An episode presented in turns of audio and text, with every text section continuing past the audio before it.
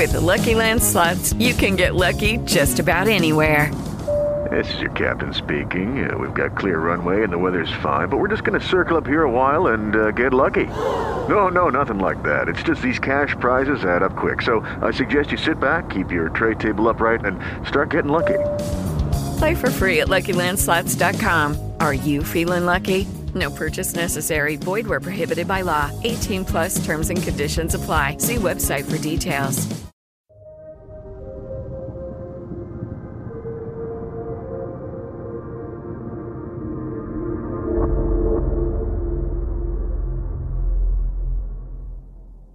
Something that I've done on and off for three years or so is stream on Twitch. I'm 21 at the time and use streaming as a coping mechanism for PTSD induced social anxiety.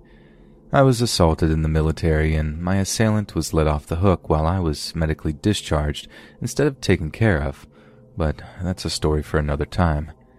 I've been streaming League of Legends mainly, and without a job, I've had plenty of time to try building a following and streaming through the night. I'm still fairly new to streaming at this point and haven't met many other female streamers, so I don't have much advice to go off when it comes to what I should and shouldn't do.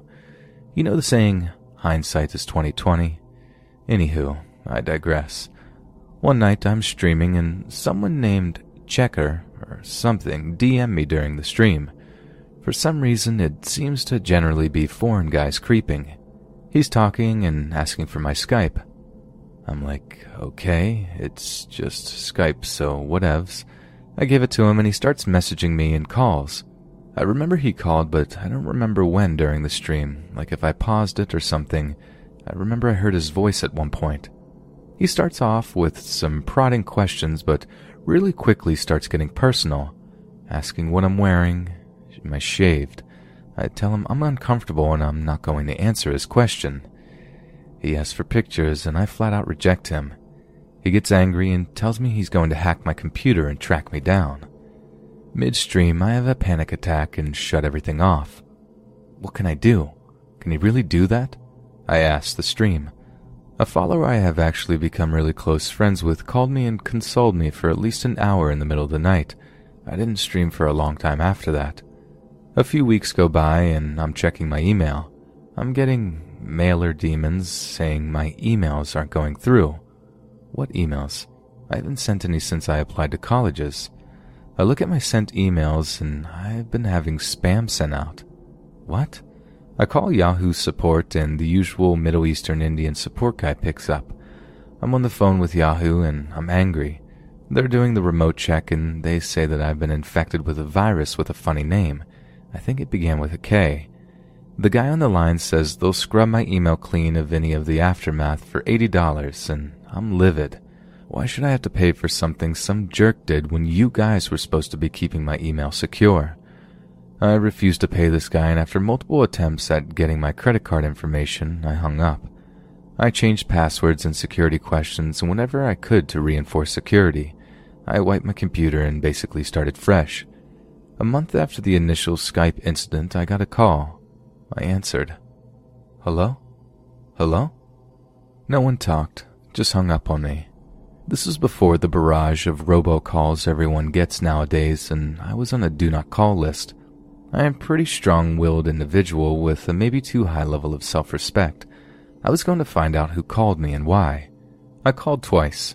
Once was a pickup and hang up, the next there was a pause. Hello? Why did you call me?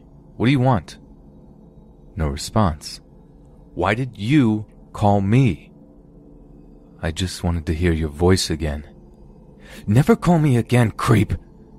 I hung up and started having an anxiety attack. I told my husband who called and what just happened, and he told me to call T Mobile and have my number changed. I dialed 611 as soon as I could, all the while trying to keep my lunch down. The guy who threatened to hack my computer actually did it and got my cell number. I turned on my computer, logged into my Skype account, and screenshotted all of his messages. I filed a report with Microsoft, Twitch, and called my local police department, though with the situation, they didn't have much they could give except advice. Microsoft assured me that they were taking this matter seriously and going to ban his account. All my passwords were changed to any sort of email or online account, and I have unlinked any phone numbers. I later talked to streamers who have had something similar happen, or even had a somewhat successful attempt of their identity stolen. I say somewhat because they were later arrested. I stopped streaming for a year until one of my friends peer pressured me, saying how much she missed watching me and hanging out online. I restarted streaming and stopped using Skype altogether. But I hope I never have to run into this checker guy again.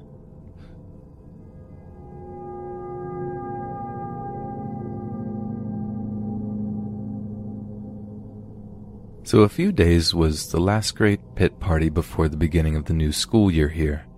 For those unfamiliar, a pit party is basically when a bunch of us high schoolers meet at a gravel pit outside of town, drink, blast your stereotypical small town country music, and burn leftover pallets.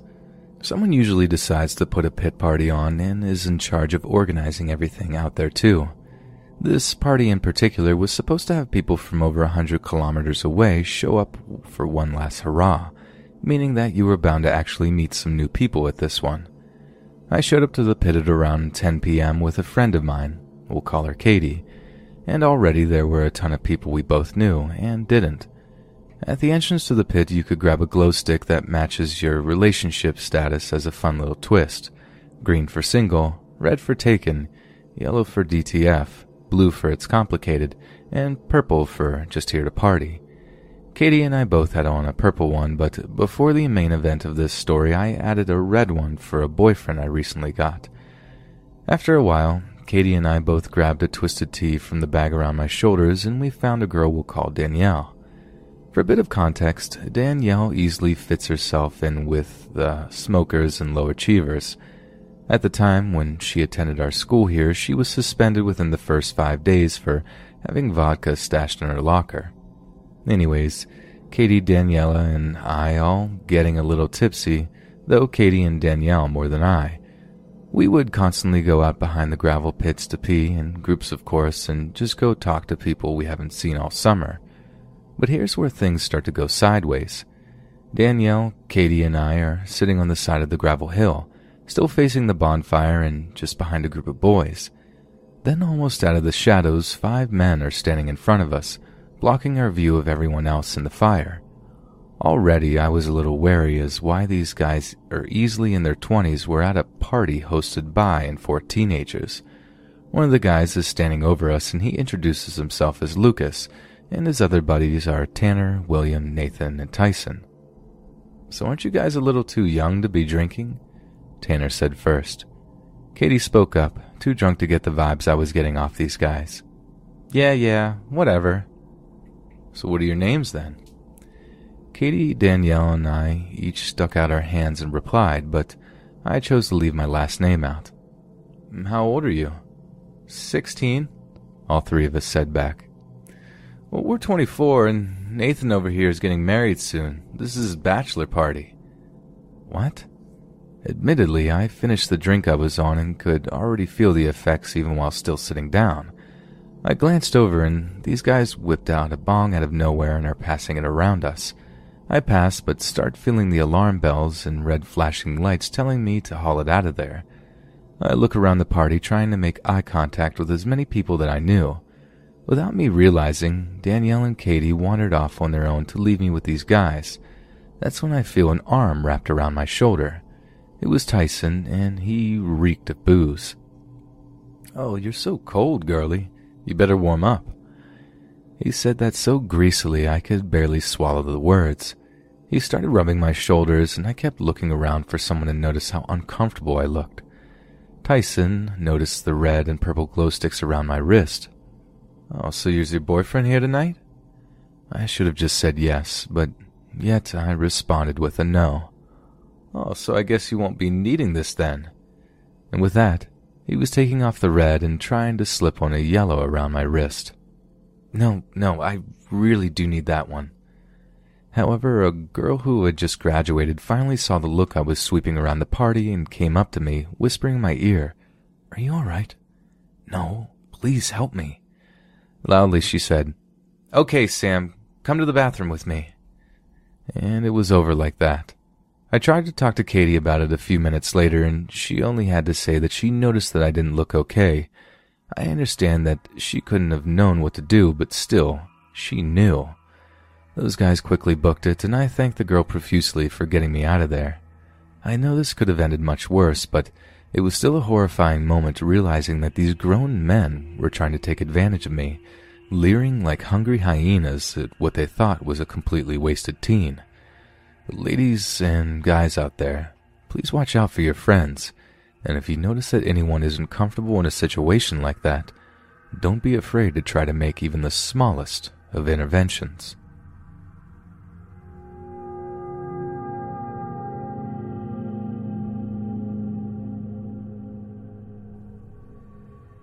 For some backstory, I'm a 19 year old university student living in a small town in Australia where nothing interesting ever really happens and people just cruise through life pretty relaxed.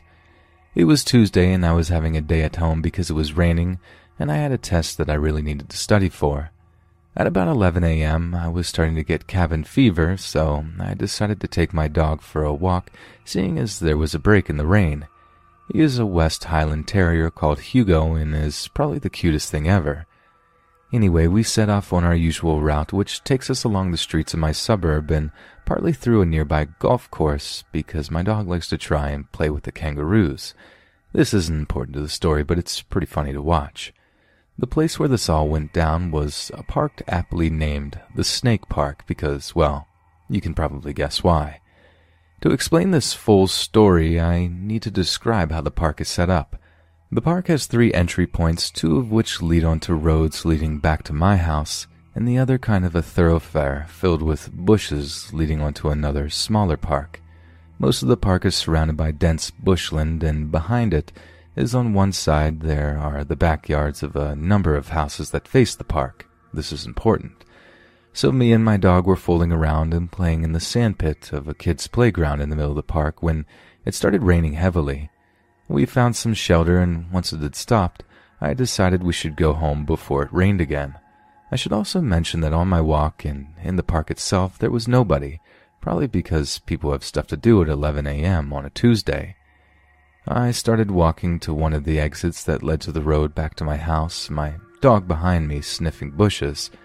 This exit is exactly directly opposite the one with the thoroughfare and was pretty far away, maybe 500 meters, and was pretty obscured from view.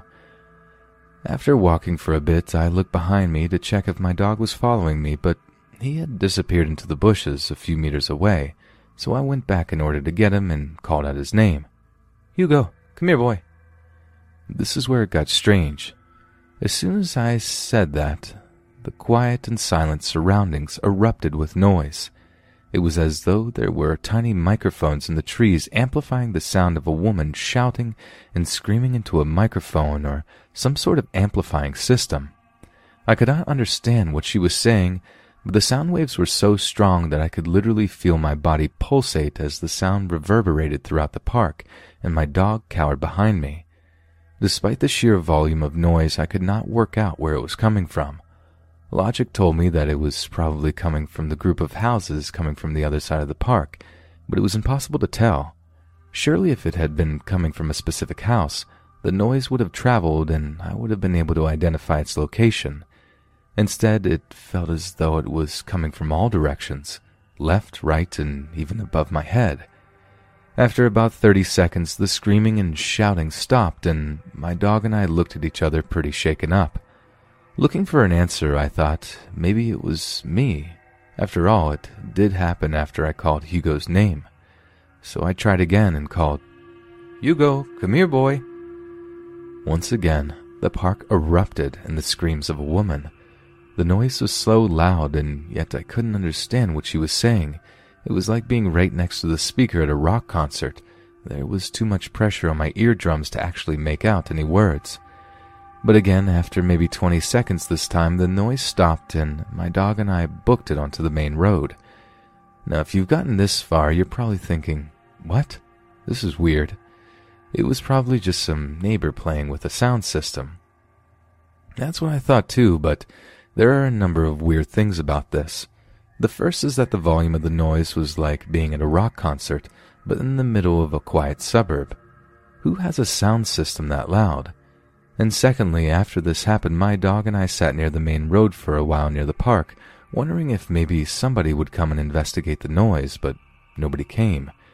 Eventually, on our way home, we met another dog walker and asked if they had heard the woman screaming, and they replied that they hadn't, and they'd been home all day. It should also be said that I've lived in this suburb for more than a decade, and nothing, nothing like this has ever happened. When I got home and started to tell my sister what happened, the noise started again. Now my house is about five kilometers away from the park, so if I could hear it from there, it must have been pretty loud, no? I asked, Can you hear it? To which she replied, Yeah, actually, I can. So it could have a logical explanation, but it just shocked me quite a bit. Has this happened to anybody else, or was it simply my imagination? Either way, I'm never going to that park alone again.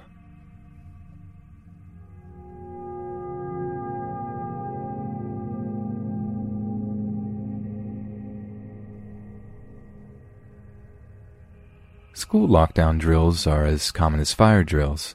I'm sure every school or county has their own style or individual protocol, but essentially it's the same across the board. Everyone is to get into a classroom, lock the door, turn off the lights, group into a part of the room out of view from the windows and doors, and stay completely silent. The goal is to disappear from whatever hypothetical active individual is roaming the hallways. Without these drills, well, the same thing would happen when a uh, school invader first started popping up chaos, people fleeing in all directions, creating a frenzy of targets to choose from, and most people would end up in a very terrible situation. I am, well, was a counselor for an elementary school.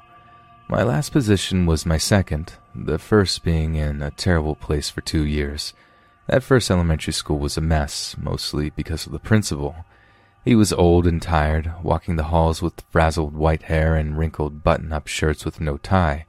He seemed he was over it all, counting down the days until his retirement. He showed little interest in my role, practically rolling his eyes at whatever issue brought a child to my door. He clearly had the whole this generation is soft mentality. Kids aren't depressed or anxious, they're just whining.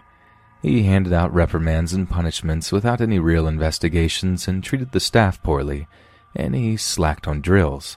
I remember being horrified on my first fire drill there, standing out in the playground in the near freezing autumn breeze, surrounded by cold and confused students as scattered and disorganized as staff tried to somehow get accountability.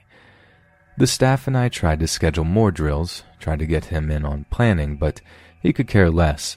Eventually, he was relieved when teachers had had enough and went to the board, but by then I lost motivation and needed to change.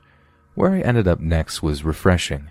The principal, a tall and slim middle-aged man with a square jaw and kind eyes, always wearing some version of a cartoon-themed tie, and the staff here take their jobs rather seriously, almost to the point of me feeling too intimidated to share ideas during meetings when I first arrived. Fortunately, I loosened up over time, and when everyone saw how much I cared for the children, I was accepted. I loved it there. I quit two months later. The reason I quit is something I haven't quite gotten over. I still dream about it. I still hear the sounds. The sounds that didn't make any sense as they were happening, but came together afterward in a horrific realization. I had been making my rounds that day, checking on my more needy students during their classes, making sure no one was on the verge of a meltdown or anything. I remember feeling relieved to be walking around because I had been sitting in the nurse's office with a first grader who ran and slipped on the slick floor the custodian was in the middle of mopping.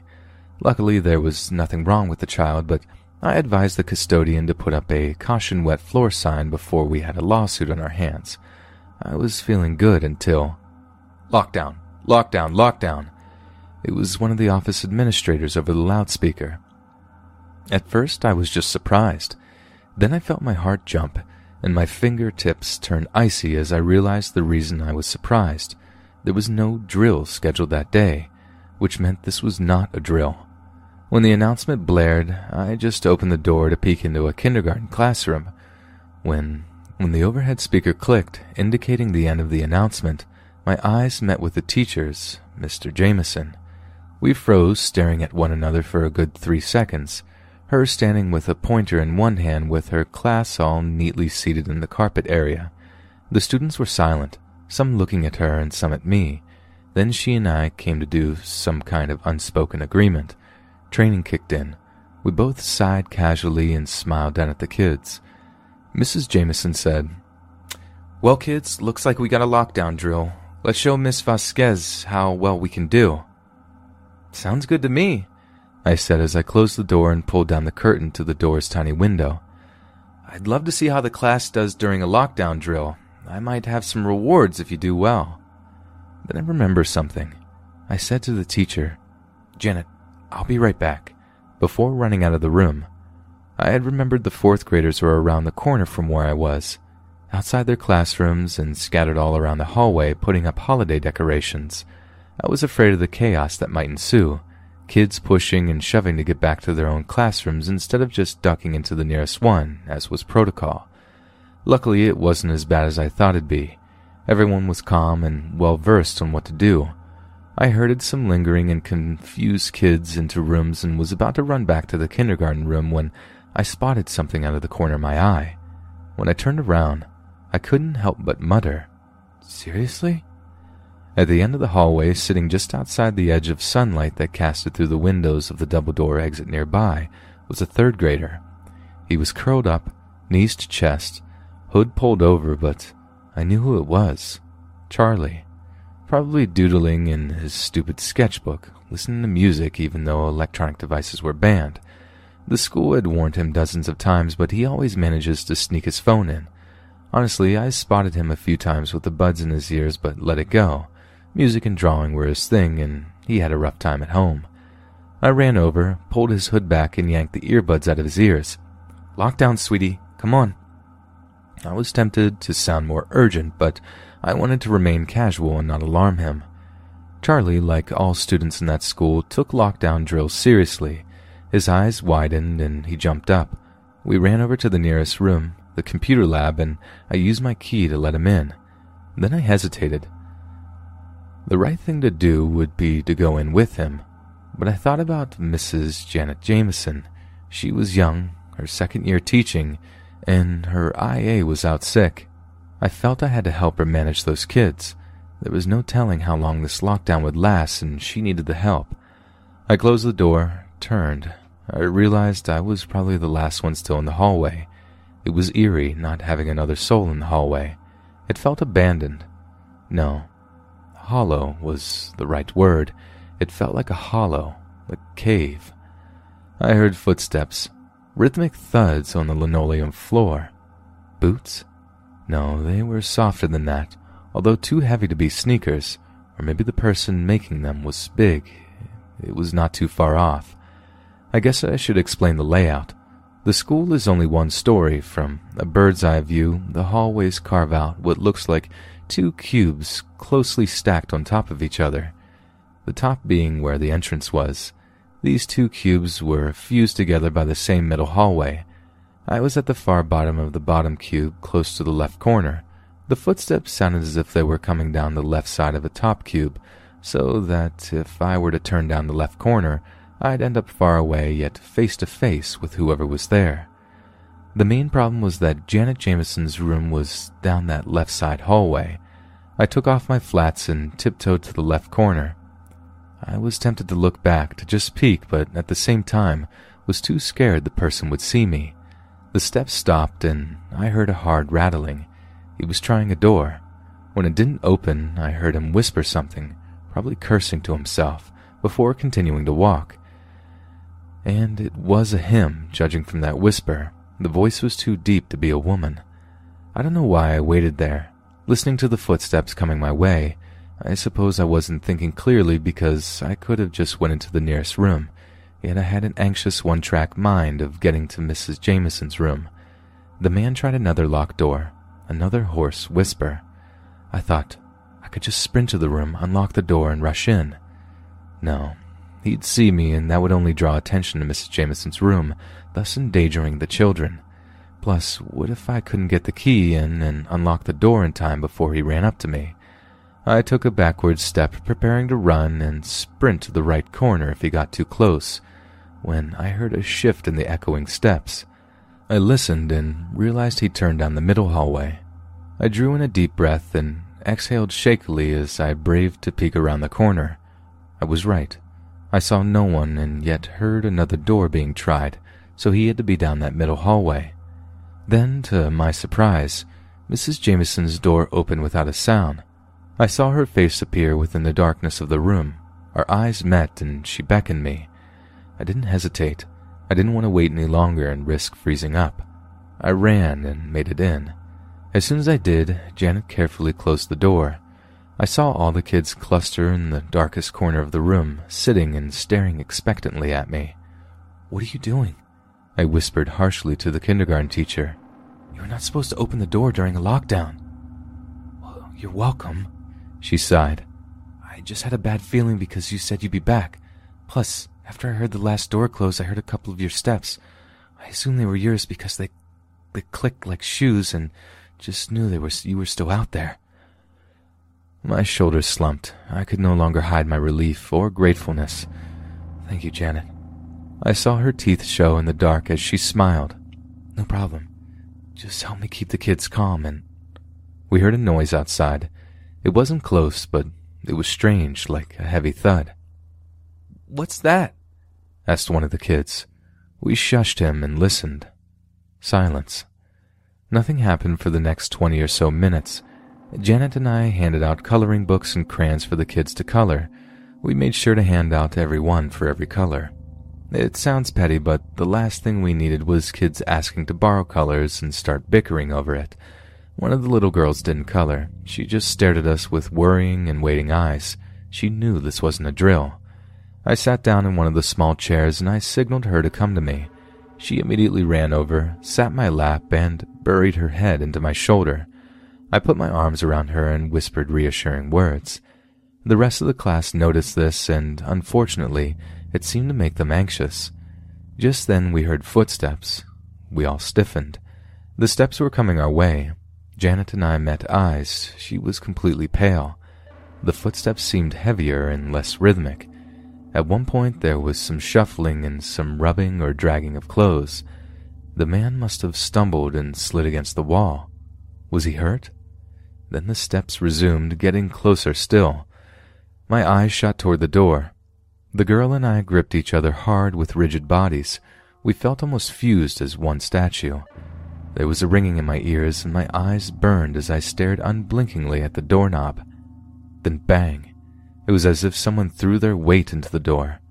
The kids screamed. Janet screamed.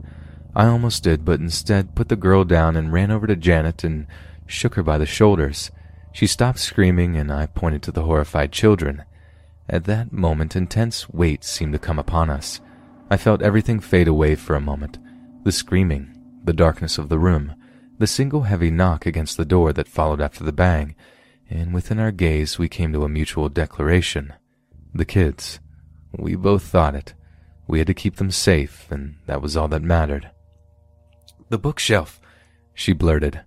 I understood and nodded. In response, I said, Use the blanket, okay? She nodded, also understanding. Then we separated. I ran to the bookshelf and began pushing. It was used to hold other supplies like containers of extra glue sticks and yarn, not books, so it was not as heavy as it could have been, but it was heavy. Shannon? I got it, I got it. The shelf slid across the room, getting easier as I built momentum. The kids were still screaming, but had started to quiet down.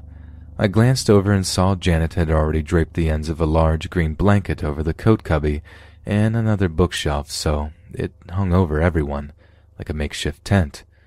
Good. It would give the kids a sense of feeling hidden. I heard Janet trying to talk them down. By now the man was trying the doorknob, and I heard a low grunt. I kept pushing, and finally, with gritted teeth and every muscle in my body hard as rock, I made it. I turned the shelf the long way and rested against the door. I turned my back to the shelf and leaned against it. Where's Miss Vasquez? A child cried out. Then the other kids followed and began anxiously calling out to me. I'm here, guys. I tried to sound casual, but my voice was shaking. You guys are the fort and I'm the lookout. Janet said, Yes, she's the lookout. She'll tell us if we are clear or in danger. Miss Vasquez, are we clear? Oh, yes, the danger was here, but it passed. We're all clear, kids. As I said this, I prayed there wasn't another thrash against the door. There wasn't. It all stopped. The doorknob stopped jiggling, and silence. After a few minutes, I slid down to sit on the floor, still leaning against the bookshelf. As the silence settled in and I called out five all clears to the kids to offer consistent reassurance, my body began to slowly settle. The moment that crash against the door happened, I felt amped up, light on my feet, strong. In fact, I remember when one of these bookshelves were being moved from one classroom to another. It took two custodians, grown men, to slide it along with a struggle. I had managed it alone. It was all adrenaline, and now with the kids calm enough to be singing softly along with Janet under the blanket, I was crashing. To top off my sense of ease, I saw flashing red and blue lights coming in through the windows. It was over, and I felt sick. I even smelled copper in the air. I rubbed my nose to check for a nosebleed, but strangely saw nothing. I looked at lights dancing around the ceiling. Yay, guys, I called in a fakest, peppy voice. The policemen are here. They had seen the lights and were already cheering. I tried to say something, I can't remember what, but it was probably to remind them that they still had to remain quiet. Rather than words, I let out a gut tightening heave. Not much came out, just enough for me to spit. I felt something.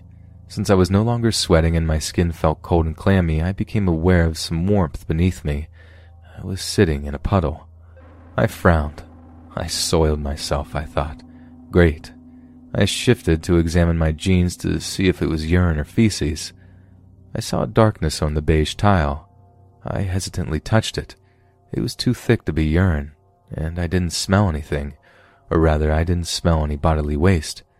That coppery scent from earlier was stronger now. As I leaned away from the bookshelf, I saw the liquid hadn't come from me, but from beneath the bookshelf. No, not the bookshelf. It came from under the door. A stone dropped in my chest as I realized what the liquid was. It was blood. Blood had been oozing into the room. Noise came from the hallway. The calm rumble of footsteps, deep voices and casual conversation, and chaotic static from walkie-talkies. The police, and it didn't sound like they were in a rush. We all heard them coming closer. Then they stopped walking. They stopped walking, and they stopped talking. The only thing we could hear were the walkies, why were they just standing there? Then someone among them broke the silence with some expletives before a storm of urgent footsteps came and stopped right outside Janet Jameson's door. Eventually, the all clear was given to every class except ours. Janet and I didn't protest or ask any questions. We were too confused, too overwhelmed and worn out. We were all at a point of absolute submission because we thought obedience would make things go faster and we can just all go home. I asked Janet for the blanket to cover myself and the pool under me before she turned the lights on and allowed the kids to stretch out. I whispered to her about the blood, and she only threw her head back and closed her eyes as if to say, What else? After an hour, the window gates were unlocked. Janet, the kids, and I exited the class through the windows so we didn't have to open the door and see whatever was happening. I looked stupidly at one of the officers after climbing out of the window and said, I have blood on me. It's not mine. I just said it. I felt I had to before they noticed it themselves. The officer just nodded grimly with no sign of surprise. Then he escorted Janet and I to sit at the open end of an ambulance to be examined. When the medics gave the thumbs up, two officers came over. At first, they just stood there, heads up but eyes staring at the ground. Then they removed their hats and told us there was a dead body in front of Janet Jameson's classroom door. What do you say to something like that? They paused as if giving us room to react or respond. Janet and I just looked at one another. They looked at us. What did they want us to say? As it turns out, they weren't waiting for a reaction. They were giving us a moment to let the news sink in before they hit us with another. This time we reacted. This time we jumped up, asking what they meant, asking why and how. We freaked. We acted like they told us the sky just fell. The dead body was the principal. The officer tried to calm us. When we were finally able to sit and listen, one of them offered to explain everything. Then they looked at one another, agreeing on something before looking directly at me. We could show you what happened. I tensed up. The officer quickly added, From the cameras, he means. You don't have to see him. Watch the recordings. It seemed like the invitation was exclusively for me, and Janet didn't say anything. At the time, I didn't understand, but looking back, I think everyone felt I had a right to see. I think they felt I deserved a clear story because I'm the one with someone else's blood all over my pants. I was taken inside the building into the main office. A man with a polo and jeans was seated at one of the administrator's desks, his computer ready, waiting for me. With a nod from the officers, they escorted me in. The man in the polo hit play. There were nine camera shots playing at once on the screen, three each row, all black and white. They all played pretty much the same thing at that moment, the beginning of the lockdown. Just kids through the halls into classrooms. Each camera just showed incoherent blurs and shifting shades of gray. In less than a minute, the blurs disappeared and the hallway was bare. My attention was then drawn to two screens. One showed me taking my shoes off and tiptoeing. The other showed the principal walking down the left side of the hallway. The principal stopped at a door and grabbed the door handle. The officer next to me said, The school was transitioning to having new doors, correct? New locks? We were. Our doors were old and were being upgraded, which meant new locks, which meant new keys. At that point, less than half the rooms in the building had new doors and not everyone had a key. He was checking the doors, making sure someone didn't end up in a room they didn't have a key to.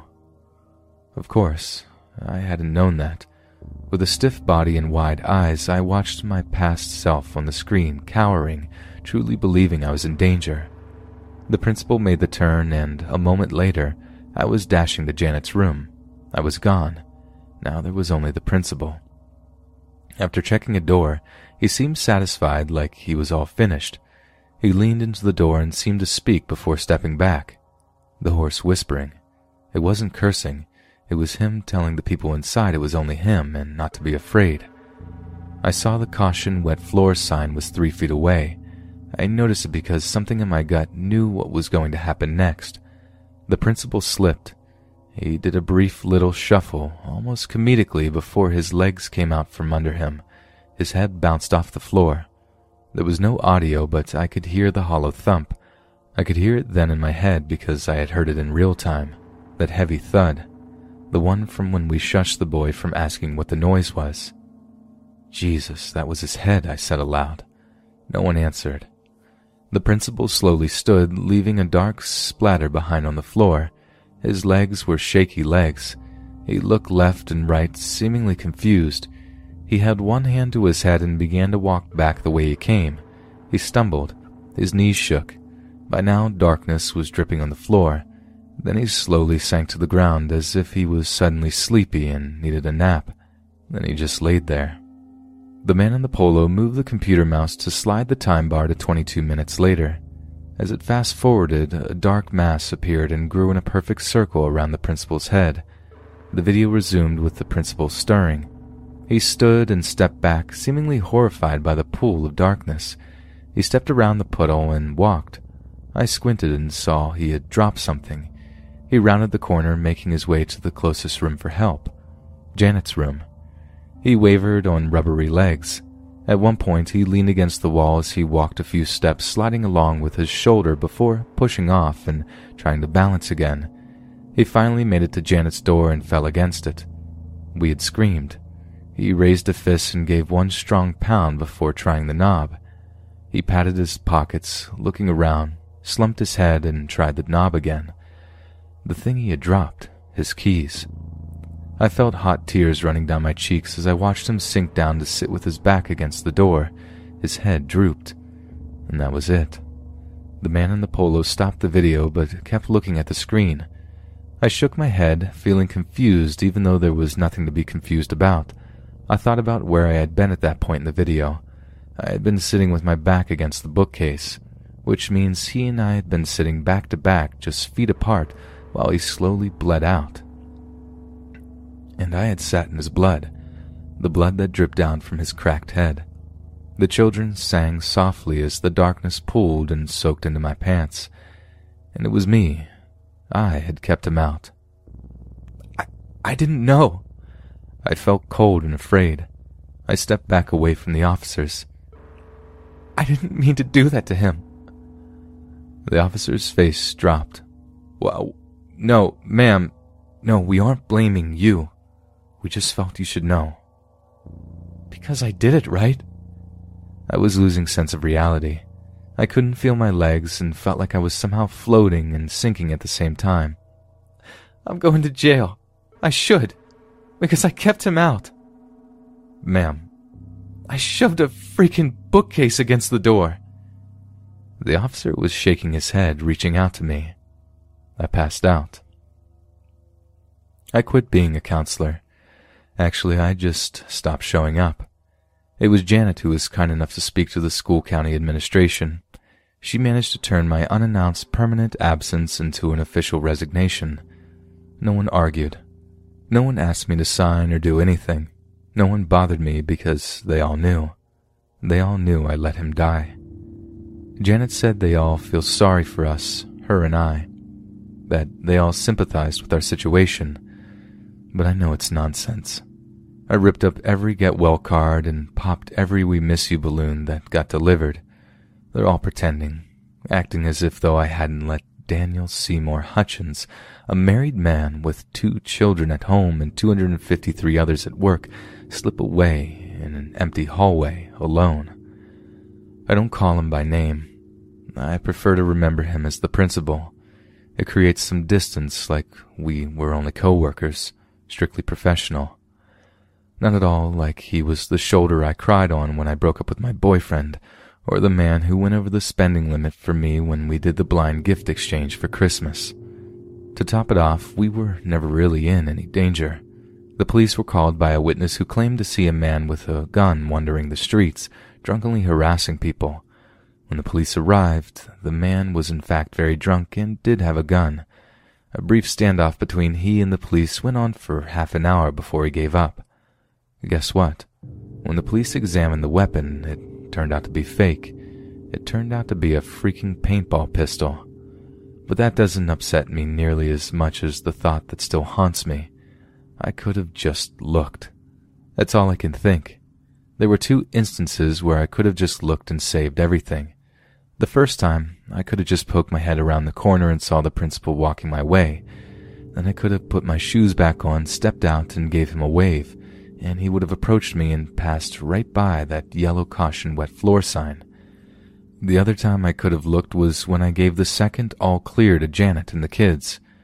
I can deny it all I want, but I had known. I had known at that moment something wasn't right because I just then realized we hadn't heard any footsteps walking away from the door.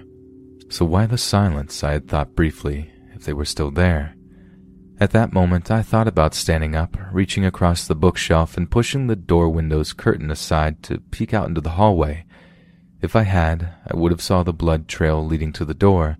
Then I would have looked down to see the principal slumped over. I would have shoved the shelf aside, opened the door, and used that stupid green 10 blanket to apply pressure and stop the bleeding. I would have done all of that, but I didn't. I didn't because protocol said stay away from the windows and doors, and plus, I was just plain scared. I ignored my gut and hid behind procedure. I was a coward. When I lay awake at night, I always hear a thump. What follows are the sounds of the principal walking and stumbling through my apartment. I can hear his feet on the linoleum even though I have a carpet. I hear his shoulder brushing against the wall. Then I hear the heavy crash and knock on my closed bedroom door. I can almost see the knob jiggling. At that point, I always get up and frantically pull the bedroom door open. I do it every time. And every single night, without fail, I collapse into tears when I see no one is there.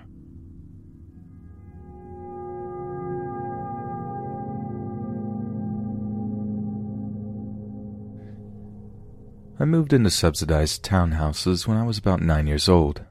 This place was pretty shady. It looked nice, but it was far from it. I'm a female, and when I was younger, my mom was working about two to three jobs at a time to support me and my siblings. My oldest sister, Jenny, took care of us until she moved out of state and province when she was 15. When we moved in, there was a family living on the corner a son, mom, and daughter. The son was about seven to eight years older than me and started becoming friends with my older sister. He would come over when she was babysitting and act friendly towards me, specifically me, practically ignoring my other siblings. So Bobby would come hang out with Jenny, and he always found a way to include me in whatever they were doing talking, play fighting, video games. He especially liked to play wrestle with me, which because of my older sister, I didn't really know that I should have been uncomfortable, even when he would attempt to make me sit on his head. When Jenny stopped spending time at home, he started asking me to hang out. One of the times, he wanted to go for a walk, so we walked. There was a big church behind the townhouse complex that we walked to. He walked into a bush, poked his head out, and asked me to join him. He sat me down and began the most uncomfortable conversation I've had with an older kid. He said something along the lines of, I like being friends with you, but I was thinking we could be more. Have you ever had a boyfriend before? I shook my head and looked confused. But are you 16 or something? Shouldn't you date someone your own age? He laughed like it was a joke and asked again, So, do you want to date me? I rejected him and told him I needed to go home, that my other siblings would be worried. I ran home and told my middle sister, Serena, about what had happened. We lived there for about five years, and even though he stopped bugging me, especially when I started getting sassy and giving him smart responses, he started getting creepier. He would record and take pictures of the girls around the neighborhood, mostly between the ages of four to twelve years old. Most of them thinking it was some stupid joke would even pose and dance in front of his window for these. When we all played by the church, he would hide by the townhouses and watch until he was chased off by one of the parents or myself. I became the guardian kid around the neighborhood and the most trusted to take care of the others. I would talk to some of the parents about it, and they would tell me about how they would chase him off and loathe him for his disgusting habits. I never confronted his mom. She had her hands full with his sister, and his mom was really hateful to kids of the neighborhood mostly because most of the kids would torment her daughters, so I believed it was best to keep to myself. I eventually told my mom, who, whenever she saw him, would give him a look that could kill dagger stare. I'll never know what became of him, but I hope he got some karma for his depraved thoughts and behavior, and I hope I never run into this guy ever again.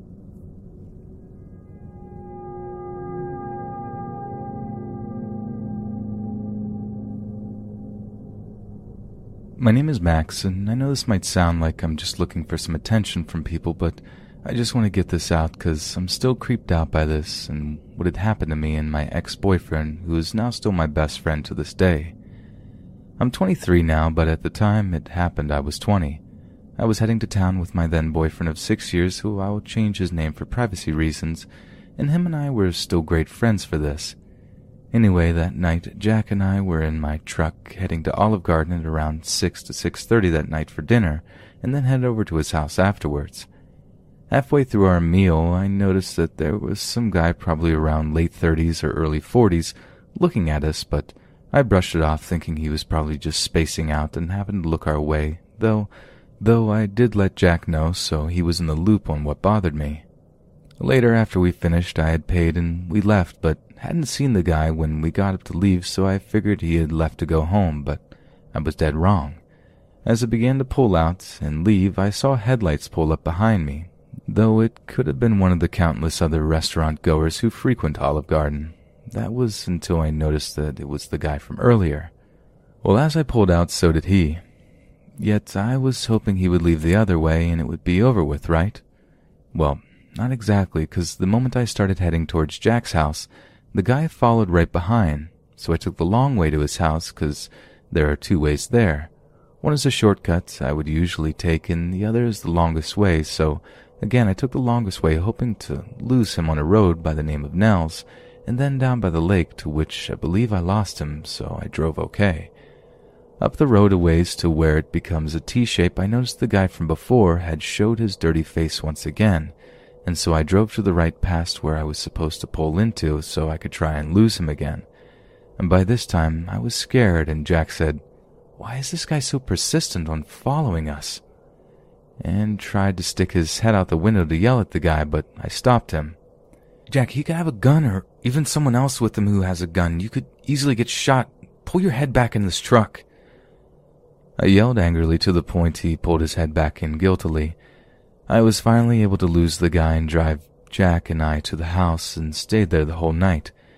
Every other minute I'd look out the front window just waiting to see the guy waiting in the dark, no headlights on, when I noticed a car similar to the guy's car pull up and stop. He had no lights on and right across the street in front of one of my guy friend's house. Don't know if it's the guy from earlier or if it's another guy, but I'm glad I didn't wait to find out what the guy wanted to do to us, and I know I should have done something like call the cops, but I couldn't because my phone had died before getting to the restaurant, and I know I'm foolish, but at the time I forgot my charger.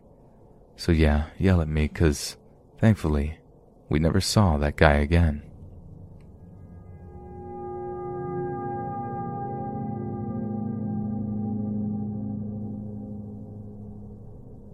About four years ago, my family as a whole went through a few big changes. My parents had been empty nesters for about three years, as my siblings and I all lived in different states.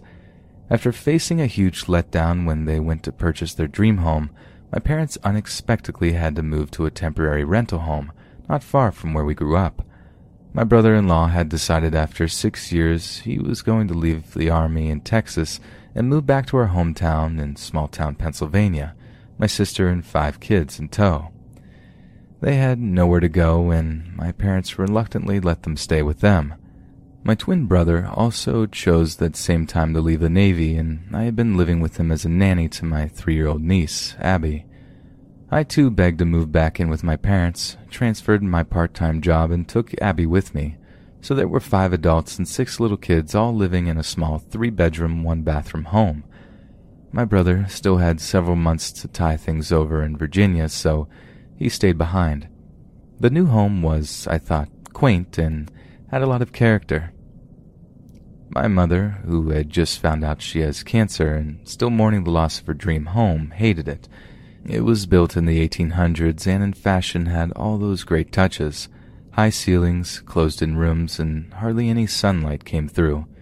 It was also one story with a small attic filled with old things the landlord had chosen not to take, like an old crib and toys. And then there was the basement. Full length of the house, unfinished, it was split into three rooms. One of the rooms had remnants of the days coal was stored to heat the house with, but was open into the main basement. The other room, well, I hate to have that made up horror cliche, but this is very true was locked and only opened with one of those skeleton keys. My father opened the door just to peek inside. All that was in this room was one of those basement windows looking out to the side street of the house and one lone chair. Creepy, right? He decided that this is where my sister could temporarily store her belongings. Now, I moved in about two months after my sister and her family moved in. I was left to claim a small enclosed side porch which was blazing hot at all hours of the day and night, no matter the weather. The kids splitting their sleeping arrangements between the smallest bedroom and living room, which was connected to my bedroom. It provided little privacy as the door was a glass door. I would have to creep over the kids early in the mornings to get to the bathroom to get ready for work. One particular morning I went to open my door when I saw what looked like Abby bending down over her cousins. She was the only one with blonde hair, after all. It was 3 a.m., and as I opened my door to yell at her to go back to bed, the figure turned and ran down the hall towards my sister's room at the other end of the house. I forgot to mention that particular room is above the locked basement room. As I stepped over the kids to go find Abby, I looked down and saw her sleeping soundly with the rest of the pack. Freaky. I let it go as a weird coincidence, and yet told my parents I thought the house was haunted. My father doesn't believe in ghosts, but my mother was very apprehensive. The house was an overall heavy place to live in. Lack of light made it seem like a dungeon. There were small strange occurrences noted by everyone, but We brushed it off as it was quite crowded and random noises could be made by just any child that was there. Now, one of my nephews has high functioning autism. He always seems to know things others don't. My family had noticed in almost every picture of him he has orbs floating around him. I like to think that he has a good spiritual connection to that world. The kitchen has the door that leads to the basement right next to the main entrance, it also happened to be my nephew's favorite spot to hang around. He was always there talking to someone, or something. He never mentioned who. Until one particular day we were all coming back from the store and was waiting for the door to be unlocked, when my nephew leaned into the window looking down into that basement room and waved.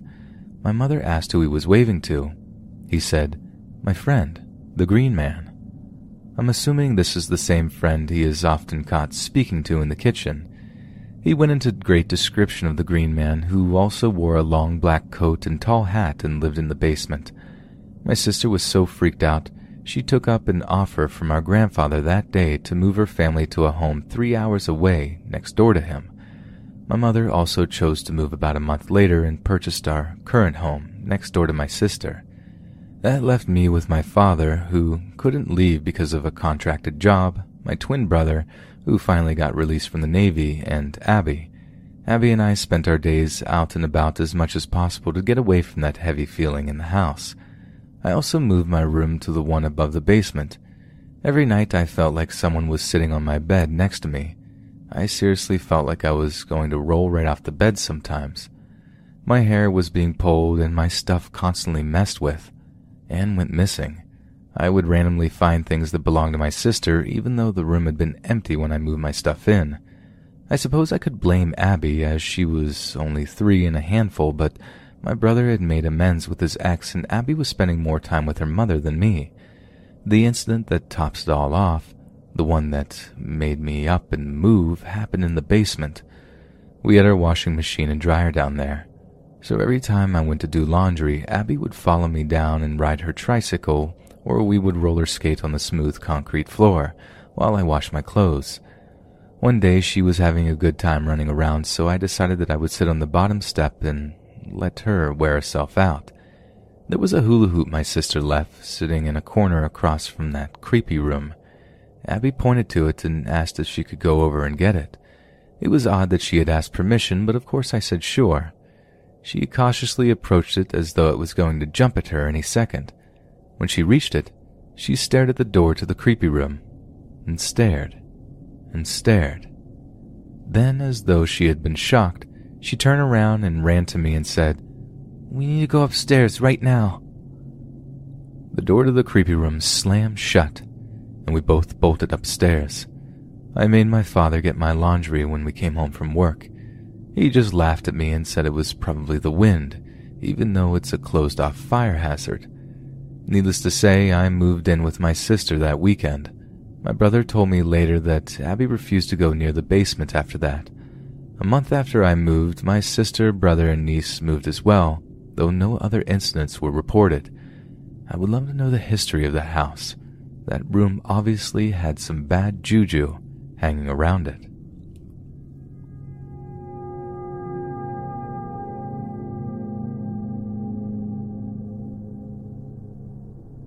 This happened in my sophomore year of high school. I'm now a sophomore in college and am way more guarded when it comes to teachers or strangers in general. As a little backstory, I'll say this. Growing up, I was very shy and awkward when it came to social situations. I was also very innocent. I would barely speak to anyone normally and prayed that I wouldn't get called on in class in fear of stuttering or getting the wrong answer and then being laughed at for it. It was the first day of sophomore year. My classes were normal, math, science, English, etc. All of my teachers that I had looked familiar from my freshman year. There was only one new teacher that I hadn't seen before, and that was my American history teacher. I'll call him Mr. N. I remember my best friend Danny and I walking into American history class. We had seen Mr. N writing some stuff on the whiteboard, so we went and took the last two seats in the very back, so we could stay out of view for the most part. I didn't like the attention, and neither did Danny. After we sat down and got our supplies out, Danny leaned over and whispered to me, The new teacher looks like a serial killer or something. I let out a small laugh because he wasn't wrong, but it wasn't nice that he said that, so I slapped Danny's arms and told him to hush. The teacher had turned around, introduced himself to the class. Mr. N was tall, but his form was very boxy. His hair was thin and stringy, and his head was shaped like a literal square. He also had a thin black line over his lips. At my immature age, I thought he had taken a sharpie to his upper lip to make a small mustache. He wasn't the best looking guy, but I didn't care about that. I just hoped his teaching was good. Sadly, it was not. He was all over the place. He would be telling us about World War One one day and then go on and start talking about World War Three and then go to World War Two. It was a literal mess. What really put me on edge about the guy was his creepy smile. He had a gap in his tooth, and when he would smile, he would widen his eyes to the point where it looked like it hurt. When he would talk to a student, he would open his eyes wide, not blink while talking to the student. He would also stare at students while we all wrote in a journal. Three months into the year, I tried my best to avoid him. He never called on me and never looked my way, or so I thought, until one day when Danny told me that Mr. N kept staring in our direction. I acted like he was lying, but I knew he was telling the truth. I could feel the stare. Like I said, I hated the attention, and I felt like I was being picked out from everyone by this guy's stare. I looked up and had seen Mr. N shoot his gaze away from me. What the heck, I thought out loud. The small chitter chatter of the room was interrupted by Mr. N standing up and passing out a sheet with missing work on it to the students. I still felt his gaze when he was handing out papers, but every time I looked up, he would be looking at the papers instead. Paranoia, I guess. I stared down at my desk when he came near Danny and I. I just felt uncomfortable. I waited for my papers to be placed in front of me, but it never showed up. So I looked up and Mr. N was just staring down at me, my paper in his hand. You need to stay after class and discuss this with me, he said in a slightly higher voice. After he said that, he gave me that creepy smile and then handed me my paper, walking away. I remember looking at my paper and seeing how many missing assignments were there. I almost choked on air. There was no way that I had this many missing because I remember turning all of these in with Danny. I placed my head on my desk, feeling annoyed and panicked. Danny looked at my paper and went to pat my back. You'll be fine. Just make sure to tell him that you turned these in. I'm sure he just misplaced them. The lunch bell rang, making all of the students rush out of the classroom. Well, everyone but me. I told Danny to save me a spot and I walked over to where Mr. N's desk was. I coughed a little to get his attention. When I did, he shot his head up and smiled even bigger, if possible. I tried to tell him that I turned all of these in and that I can't have this knock my grade down. He just smiled and nodded his head. His response was what got me. Oh, don't worry. I got them all here. I just wanted you to come and see me. I remember a chill went down my spine. I wanted to just walk out, but I felt bad about wanting to do that. I thought that he was just being nice. Like I said, I was innocent. Oh, well, uh, can you take these off as missing assignments if you have them? He just laughed and got up. I got scared and felt so uncomfortable. I will, don't worry. I was actually hoping you could help me with something. His voice was low and squeaky. He walked to the classroom door and closed it. I was crapping bricks. I didn't know what he was doing, but I tried to convince myself that it was nothing. What do you need help with, sir? I remember asking, my voice coming out shaky from fear. Will you help me sort these papers? I could use a lot of help. He got closer to where I was, a desk separating us. I didn't want to be rude, uh, so I just nodded. Oh, good. Here. He then came around the desk, went behind me, and put his hands on my shoulders, pushing me towards his desk. He then made me sit down in his desk chair, motioning to a stack of papers. I slowly picked up the papers and asked if I could go to another desk. He refused and said that I'm just fine where I am, and then sent me a wink. I shuddered, my heart beating really fast and wanting nothing more to run out. I started to sort the papers and felt him stare at me. I looked up to see him towering over me. I jumped in the seat, scooting back farther into the corner of the little space his desk was in. You are a quiet little thing, aren't you? I like that. It's cute. Innocent. I felt like throwing up when he said that. He took a seat on his desk, then he started to move forward, so he was face to face with me almost. I couldn't go back any more in the chair, and I knew I was trapped. He kept leaning into me, and I swear he was about to close his eyes and pucker his lips. I just panicked, so I jumped up, hit my knee on the desk, and whimpering since my knee wasn't in the best shape from falling down some stairs a week earlier. Mr. N jumped off from his desk, and I just ran around him out of the room and went to go find Danny. When I found him, I told him everything. I had to hold back from lashing out at the guy. Once I calmed down and Danny calmed down, we went up to the admin's office and turned him in. After telling the admins, they had me sit out and wait to be called again. I sat with Danny and just rested my head on his shoulder. I've never been so scared in my life. Later that day, I found out from another student that he had done this to other girls as well, but he only asked them to stay after, and all he did was ask personal questions, so they didn't feel the need to turn him in for being too invasive. The next day, I dreaded going to history class. Danny was angered and annoyed as well. It showed when he put his arm around my shoulder and shot daggers at Mr. N. When we walked in, however, as class went on, Mr. N acted like nothing had happened. In fact, he was avoiding me like the plague, which I was fine with. The next week, Mr. N didn't show up.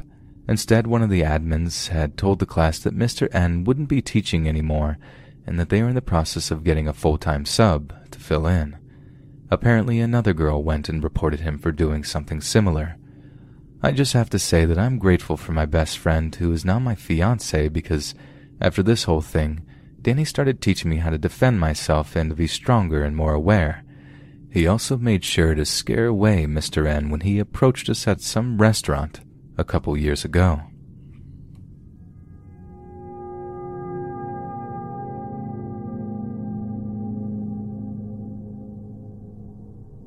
To start, I have very bad eyesight. I am practically blind without my glasses and do not wear contacts. I tend to lose my glasses a lot by lying them around and forgetting where I put them, so I lay them next to my sink at night to retrieve them in the morning when I brush my teeth. This experience happened when I was 13. I woke up around 2 a.m. to use the bathroom. My eyes were still adjusting, so when I looked around and noticed everything being so clear, I figured it was my mind playing tricks on me. After I relieved myself, I got up to wash my hands. Walking to my sink, I turned on a light and looked around. My eyesight was perfect. I was so confused at that moment, I shut my eyes. I was so, so confused and honestly didn't want to even open my eyes.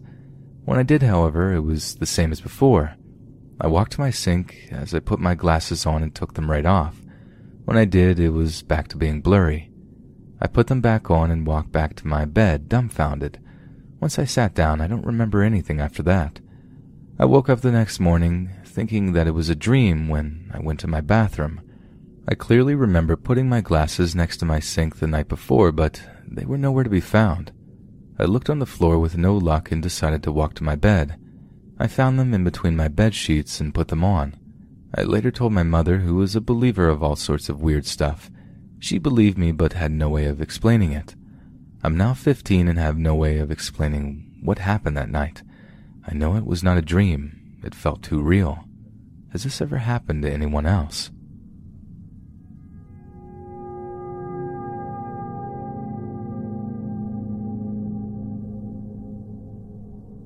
I was out for drinks with some colleagues when my mom came to get me as I can't drive. The drive home begins as usual when we turn onto a road with two cars behaving oddly one blue which seemed to be driving normally, albeit slowly, and a silver car which kept swerving dangerously close to the other car. As you do, we just suspected them to be friends messing around when the blue car sped up, clearly attempting to get rid of the silver. When the silver matches the speed, the blue drops right back again, only for the silver to match him. Obviously, Mom was getting frustrated sitting behind the Silver as she has an early start at 6:30 a.m. tomorrow, so wants to get home and honks her horn, hoping to get him to move. He moves over in front of the blue, and we continue driving. only for the silver car to pull back in front of us 30 seconds later.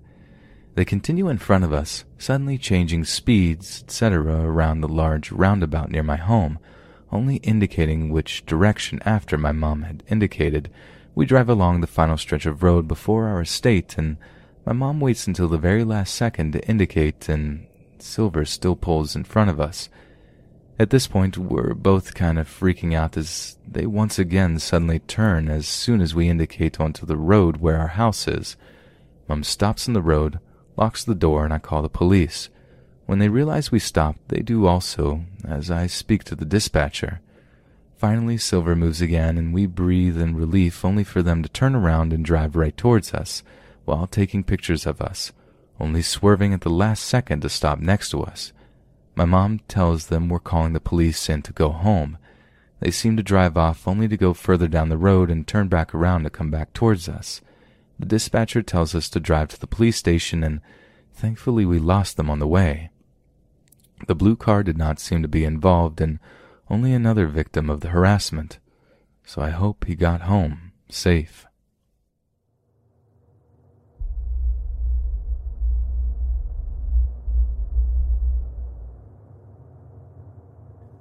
This happened years ago, but still affects me to this day. The summer after I graduated high school, I was still living at home. I was up late one night and was packing for a camping trip with my friends. I was unbelievably hot and had the windows open as I sat and folded clothes. It was around two in the morning, and the next thing I knew, there was a hand coming through the gap in the screen of my window. I screamed and the hand flew back. I was stunned, but there was a part of me that wondered if it was my younger brother pranking me. I got up and looked out the window and just saw the figure of a man staring back at me. I ran into my brother's room and he was there playing video games. We called the police, who came and searched the area. They found nothing, warned me and my parents to lock the windows and doors, and left. We were all still shaken up, and my mom had a feeling that he would come back. It turns out her mother's intuition was right. She went outside and waited on her back porch. After 20 minutes or so, she saw a man, dressed in black, slink into our backyard along the tree line.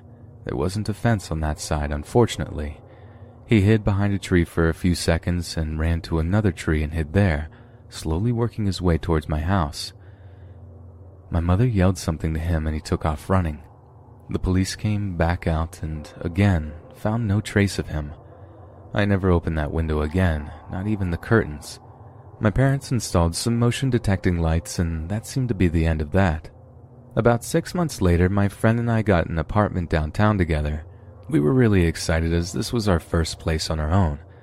The apartment wasn't exactly the best quality, but it was so fun to be living in the city. The downside was that it was street parking only. After a few weeks, my car was broken into. Nothing was taken, but a single rose sat on the passenger seat. It was creepy, but I vowed to be vigilant and safe. I always tried to park close to the entrance near the lights, but often it was difficult to get those spots, and I would often have to park farther away on darker streets. Things quickly began escalating at this point. My car was broken into at least once a week. Most of the time, a flower was left, which I always threw on the ground but once a pair of men's underwear was left, and even more creepily, once a bag of Tootsie Rolls, as they were my favorite candy. This made me wonder if the person knew me personally, and I started to become suspicious of everyone. There was a laundry in the basement of the apartment, and one day I went down to get a load that finished drying. As I started folding, I realized all of my undergarments, bras, and underwear were gone. Another week, I had a male friend over from school and his tires got slashed during the visit. By the time the first letter arrived, I had already started making plans to move elsewhere. The letter described a love for me that had been going on for years. He noted things that proved he had been watching me closely. I arranged for another friend to take over my lease and I moved in with another friend on the other side of the city. It was a secured building and had an underground parking garage that was only accessible to tenants. I felt much more secure, and the extra money spent was well worth the peace of mind. Things were quiet for a few months, and then my roommate got a boyfriend. Most of us were wary of Ashley's new boyfriend from the beginning. For one, they met on MySpace after he reached out to her. Another reason was that new boyfriend Matt was extremely good looking, and while Ashley was a wonderful person, she wasn't the type you would typically expect someone like him to date. Ashley was thrilled. She had never had a boyfriend and really felt like he was her Prince Charming. I thought he was weird and creepy from the beginning. Matt was on the quiet side and always seemed to be sporting an uncomfortable, leering smile. It was difficult to carry on any sort of conversation with him because he would always make it weird with some random facts that were completely unrelated to what we were talking about. I had deleted my MySpace when the initial stalking began, but I created a dummy account to learn more about Matt. It didn't look like he really knew any of his friends in real life.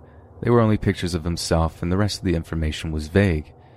My friends and I gently tried to discourage her from seeing Matt. He technically hadn't done anything wrong, but he was just so strange. She would immediately get defensive and would shut the conversation down. Matt started to spend more time at the apartment, and I found myself finding any excuse I could to avoid coming home. One day I came home from work and found Matt on my couch, alone, drinking a beer. Ashley had been called into work and told him he could just hang out.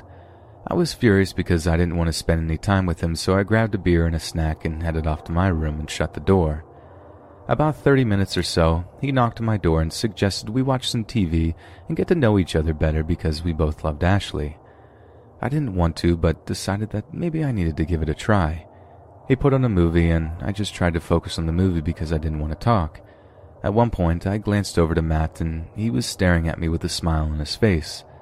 I snapped a what at him, and he just continued smiling and said, I just can't believe it. Believe what? I asked. He said nothing and went back to watching the movie, still smiling. I had no idea what he was talking about, but the interaction had every hair standing up on my body. I excused myself and locked the door to my room. Another month or so went on, and I had managed to avoid being home for much, if anything, beyond sleep and showering. Matt practically lived there and had even brought a bunch of his things into Ashley's room. I really didn't want to move again, but was okay to look for other options. On their six month anniversary, I saw a huge bouquet of flowers on the table and an already opened card propped up next to it. I rolled my eyes and was about to leave when I decided to see what that weirdo wrote to her. When I opened the card, my heart started beating through my chest. Without even reading the words he wrote, I was shaken.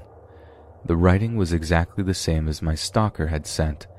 I had kept them as evidence and dug them out of my desk for comparison. The handwriting was unique and identical. Matt was the stalker. I called the police first. As they were on the way, I called Ashley and asked her to come over. She was at work but said she would be there when she could. I was terrified to tell her because I knew she would be shattered. The police took a statement from me and actually went to Ashley's work to get more information from her, and they ended up breaking the news. Apparently, Ashley called Matt and left a furious message even though the cops told her not to say anything, and he completely disappeared after that. There was no Matt or anyone matching his resemblance at the place he said he worked. Ashley had never been to his apartment because he said that he was staying with friends while trying to save money for a trip to Europe. His family lived out of state and she had never met a friend of his because he said that they had a falling out because he was choosing to spend so much time with Ashley.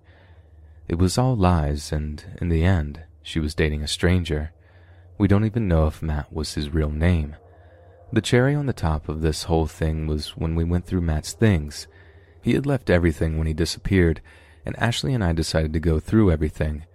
There was a duffel bag that was full of gym clothes, but in one of the compartments there was about ten pictures of me.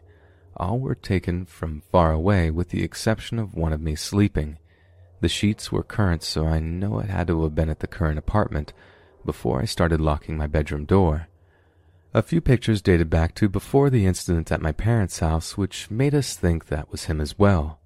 Two pairs of missing underwear was there, and I shuddered to think of what he did with the rest. A Starbucks lid with my red lipstick marks, a necklace I hadn't even noticed missing, a few random sick souvenirs. The police never tracked him down, I decided to accept an opportunity overseas that I had been considering and got out of there. Unfortunately, Ashley and I quickly drifted apart. She had a really hard time accepting that her first love was a complete psycho. I think I had some underlying anger, maybe misplaced, for believing all of his lies and letting him into our lives. I don't know what his endgame was. Would he have tried to hurt me? Or was he simply content with being in my world? I'll never know. Being stalked changes you. Even when I lived across the world, I looked over my shoulder everywhere I went. I still have no social media accounts attached to my real name. I am married with children and know that he moved on to torment some other poor woman. But every time I visit my home, I am tense and keep a low profile. Part of me will always worry that Matt will resurface again.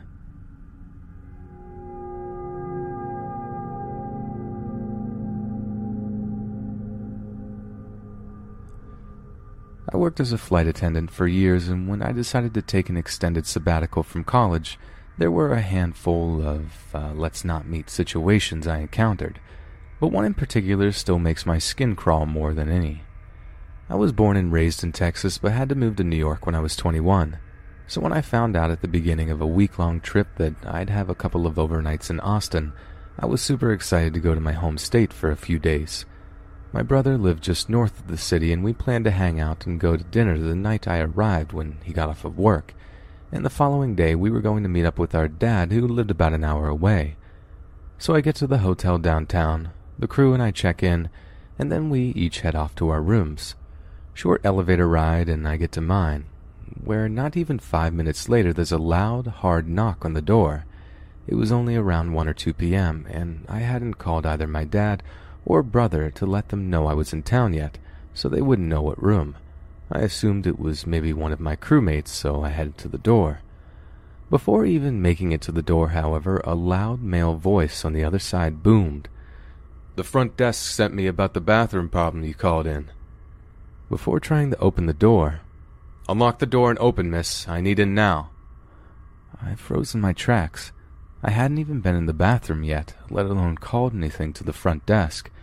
I'm a petite chick, and while I take nothing from anyone despite my size, I still err on the side of caution. Slowly inching toward the door to look out the peephole, all I could tell was that the man on the other side was at least six foot tall and easily double my weight. No way was I going to unlock the door. I responded to the guy, telling him he must have had the wrong room. He continued pounding on the door while constantly turning the handle, telling me no, he needed in and was getting in the room one way or another. I panicked, but thankfully had the sense to grab the phone and call the front desk. The concierge confirmed that they had neither sent anyone up to my room nor had they received a call about the bathroom. The entire time, this guy was still determined to get in my room, pounding and yelling. Luckily for me, the front desk had dispatched security to my floor. When the security officers step off the elevator a few seconds later, I can hear them in the hall approach and ask the guy who he was, what he was doing, and telling him he needed to leave the hotel. He immediately gets hostile and aggressive towards them, and the front desk clerk I'm still on the phone with tells me police have been called and are on their way. In the meantime, I'm trapped in my room, scared out of my mind. Long story short, the cops show up pretty quickly and manage to arrest the guy for trespassing and criminal menacing or something. I later found out that the guy was also wanted in connection to a string of break ins and violent acts against people in Austin. He had seen and stalked me from the minute I entered the hotel lobby. Apparently, I was exactly his type of victim. Nothing else happened after that, but it still rattled the crap out of me for the rest of my stay in that hotel.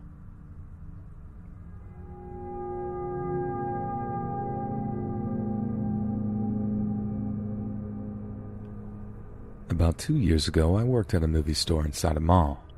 I've had tons of strange experiences with customers, but this one definitely tops them off. I was 20 at the time. This guy was over six foot, late 40s, very hefty, and always had this weird zombified expression on his face. He came in about once a week. One of my coworkers had even warned me about him, how he was a little off, but I still treated him with as much respect as I did everyone else. One day he came in and we talked for a bit, but it got a little awkward and I kept trying to end the conversation and looked busy by tagging items behind the counter.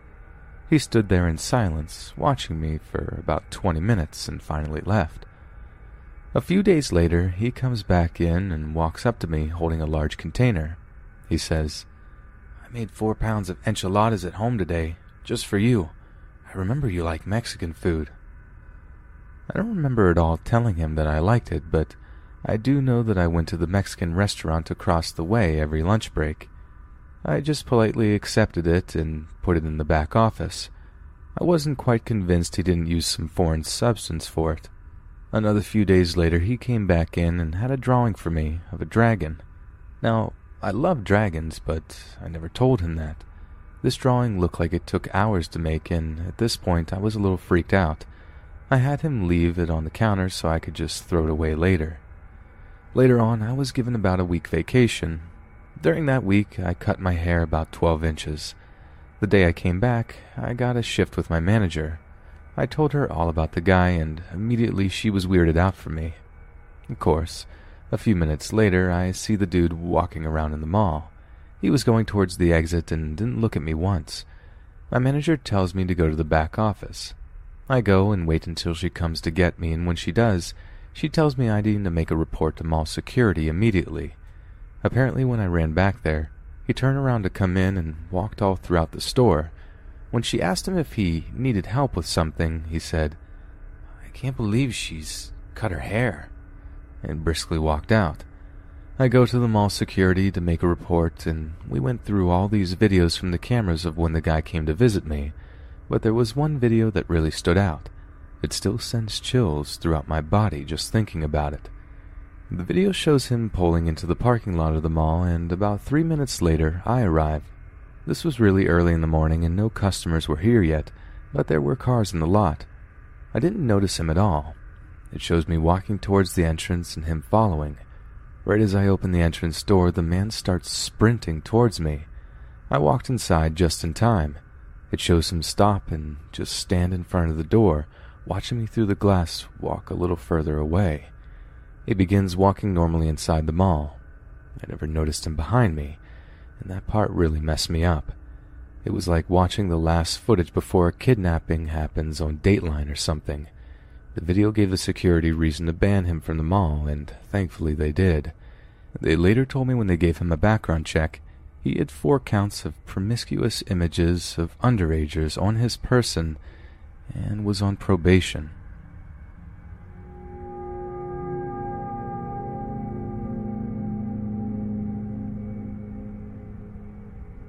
Years ago, I started dating a guy.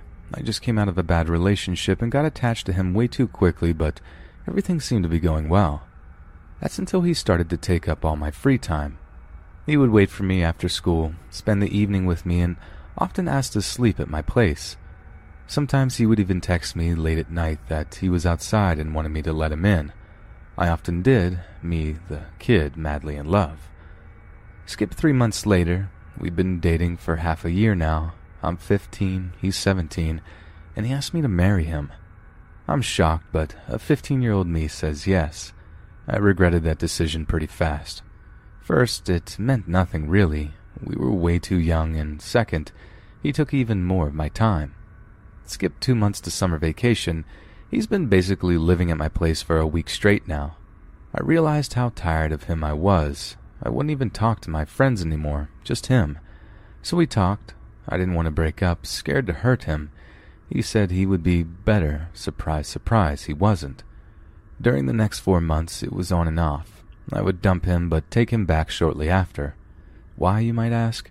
Well, he kept telling me he was going to hurt himself if I left. I felt trapped. Finally, after I found out he sent me a self harm picture from Google Images and claimed it as his own, I ended it for good, or so I thought. He started texting me endlessly, so I blocked him.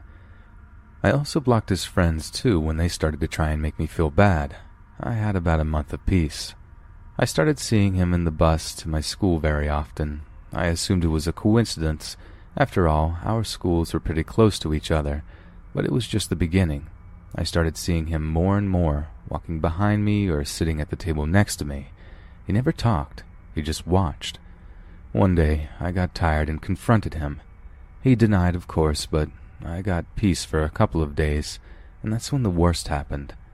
At the time, I lived in an apartment building on the third floor, but just under my window were the emergency stairs.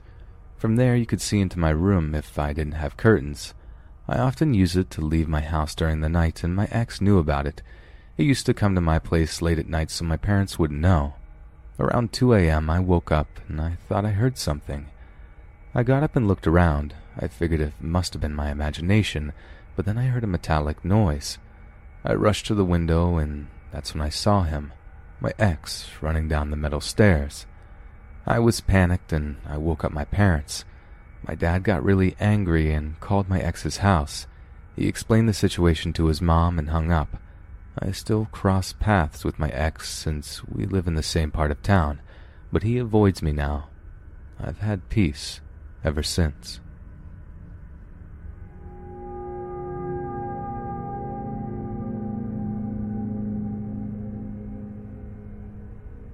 This story happened last year during my vacation at Malolos City, Philippines. Yes, I am Filipino, and there are a lot of drunken, creepy encounters here too. It's always dangerous for young girls to be walking alone at night, and you can see that in the news that often report all sorts of terrible things almost daily. I didn't know that I myself would have a similar scary experience as many of the girls have had, simply because I myself am a 20 year old male. It happened one night, right around 1 a.m. I was suffering depression at the time and thought of having a walk outside. The girl that I was trying to win over just rejected me hard, and I felt bummed out about it, so I went out to listen to some sad tunes. While walking the outskirts of a town called San Isabel, I saw this big blackish SUV loudly driving behind me while blasting its own tunes. I was paying no mind to it at first, but then the SUV suddenly slowed down behind me and went silent. As I walked, I can see the SUV tailing behind me. Then it started to blink its headlights, as if it's trying to catch my attention. I stopped and looked behind me again and saw these two guys inside. I remember them as being at most in their early 40s. They were creepily grinning and waving their hands at me while laughing. I thought these guys were just messing around, so I just ignored them and went my way. Unfortunately, they didn't stop.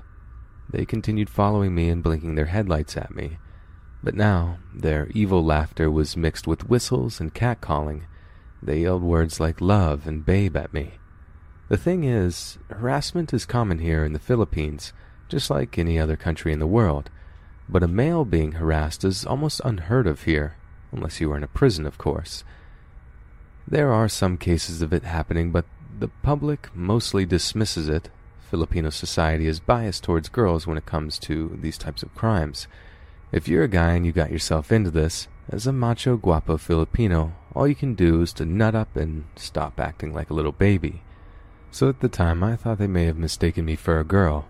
I did have a slender and petite frame, and I was wearing a pinkish hoodie jacket and very tight jeans. So what I did was I took off my hood and glared at them to show them my face and that I was a guy. That again didn't stop them. In fact, they started to make ow and nice sounds at me. The driver was the scariest of the two, looking at me directly in the eyes and smiling, doing those pabebe or cute guy next door faces, but way creepier and scary. Undeterred, I stood my ground without even thinking and rolled up my hoodie shirt. I showed them my tummy and my chest just to prove I was not a girl. I yelled at them, Idiots, I'm not a girl. That was a big mistake. This only aroused them even more. They started cheering and licking their teeth at me like I was some stripper. Embarrassed and very angry, I yelled at them again for their stupidity and raised my fists at them, asking for a fight. Like I said, I was suffering from being depressed at the time, so my cognitive functions weren't working that well, and these guys were just making my lonely night even worse. Another big mistake. I should have known from the start that those creeps didn't care if I was a boy or a girl. The driver eyed me for half a minute, before opening the door and getting out of his car. That was where I saw for the first time, illuminated by his car headlights, of his bright red eyes and woozy and unbalanced stance. It was evident that he was out of his mind. He stood next to his car, pulled away the bottom of his t-shirt. There I saw that the guy had a pistol tucked in his pants. He smiled as he watched my reaction. My feelings of bravery was drained from me.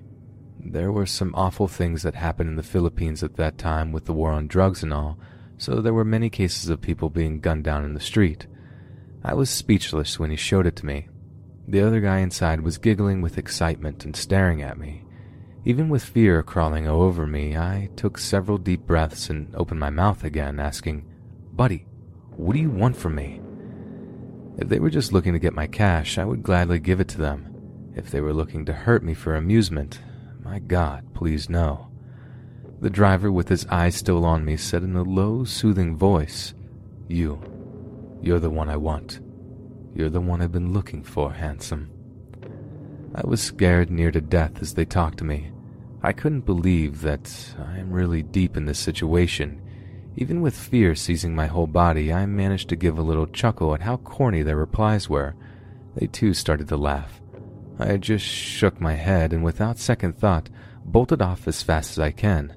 I took to the darker and narrower streets, places I'm sure that they couldn't chase me with their car. As they ran, I didn't know if they went on pursuit, but I can still hear them laughing and laughing in the night. I arrived home and went straight to my bed. I just laid there scared, vigilant, and listening to any sounds of SUVs outside. It took me till morning before I was finally at ease to fall asleep. It was unfortunate I didn't memorize their plate numbers.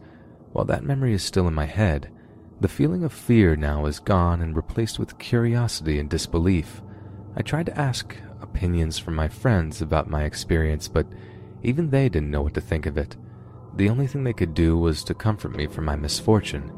However, here in this community, it felt great to be able to share it with people who have also suffered these experiences.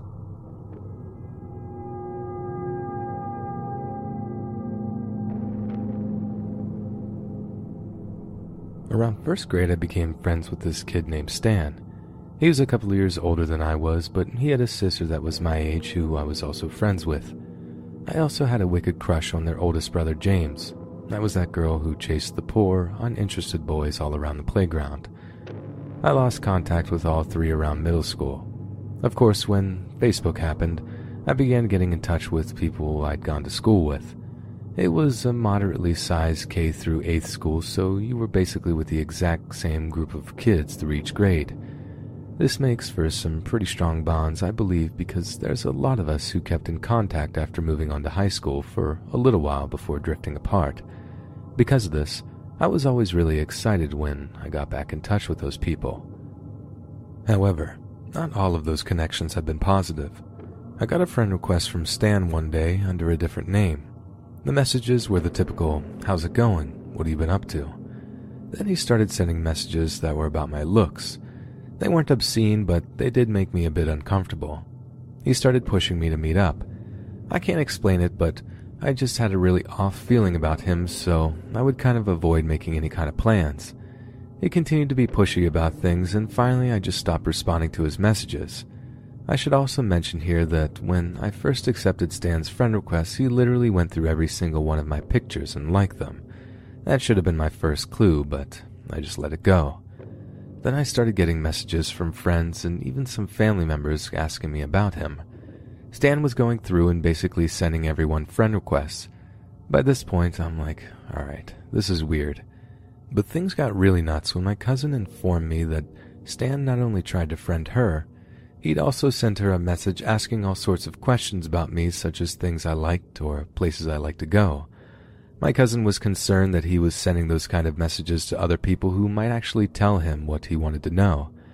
I debated sending Stan a message telling him to back off, but decided to just block him and change all of my Facebook settings to make it as private as I possibly could. I also sent out a mass message to all of my friends and family informing them of the situation to kindly not give out any personal information. I had been friends with James but ended up blocking him as well just to prevent Stan from getting access to anything. Things were quiet for about a week. Then friend requests from random accounts started coming in. Some didn't have pictures, some had random images.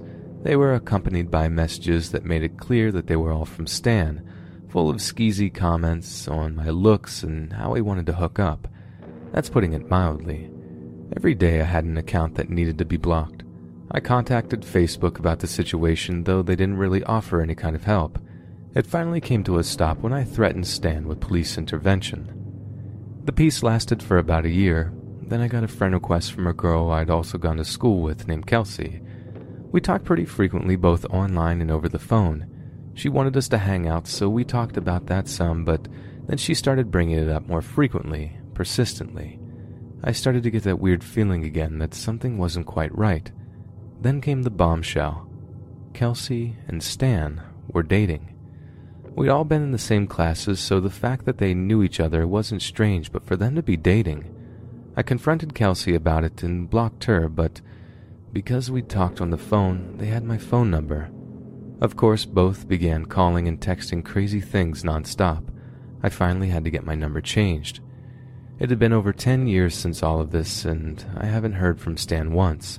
Kelsey did try to friend me recently with a different account, and I looked through her Facebook, showing that she's married to another man and no evidence of Stan.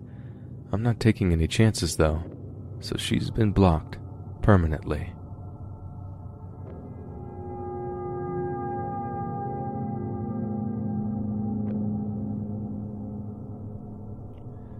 This story occurred about 10 years ago.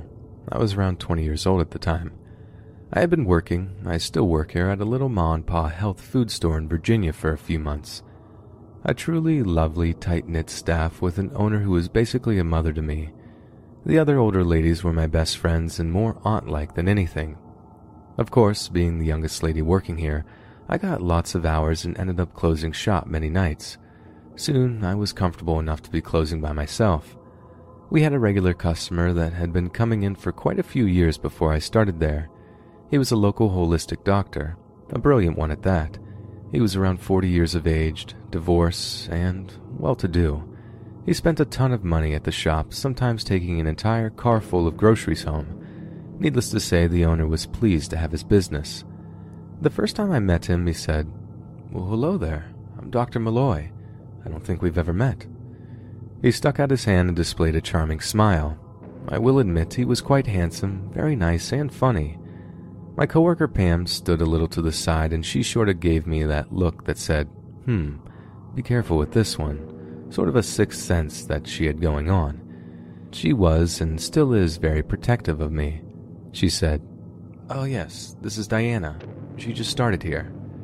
He replied, Well, nice to meet you, Diana. I'm sure it's nice to have some young blood around here. He took his sweet time and chit chatted about what he did, how successful he was, and how he will be coming in more often to see my pretty face. He made sure my coworker didn't hear that part. So, fast forward a few more months, and this guy had been coming in almost nightly, specifically when he knew I'd be there alone. Basically, right at closing, which would annoy the crap out of me, but I was too nice and knew we needed the business. Then began the usual inappropriate questions. How old are you? Where do you live? You must have a boyfriend. You know, if you ever need anything, help with your health, or if you need any guidance, I can be of service. I also have a home office. I always answered very vaguely, and I never told him where I lived.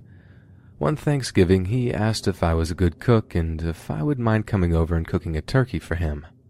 No, at this point, I informed my boyfriend Jackson, now husband, that this guy is creeping me out. I told him he would likely be in the store on Friday night and if he could please come in to keep me company while I began to close. My boyfriend comes in. Not a few minutes later, Dr. Malloy comes in and looks stunned when he sees my boyfriend. I look at my boyfriend and nod. Dr. Malloy says, Hey, buddy. In a condescending tone, of course. His whole demeanor had changed, and his eyes are dead holes, and fixed on me like I had betrayed him. The boyfriend is leaning over the counter as Dr. Malloy is piling stuff on quickly and silently. I should mention my boyfriend is six foot seven, scruffy bearded mountain of a man, and he's wearing his cycling clothes. Dr. Malloy checks out and says, See you soon.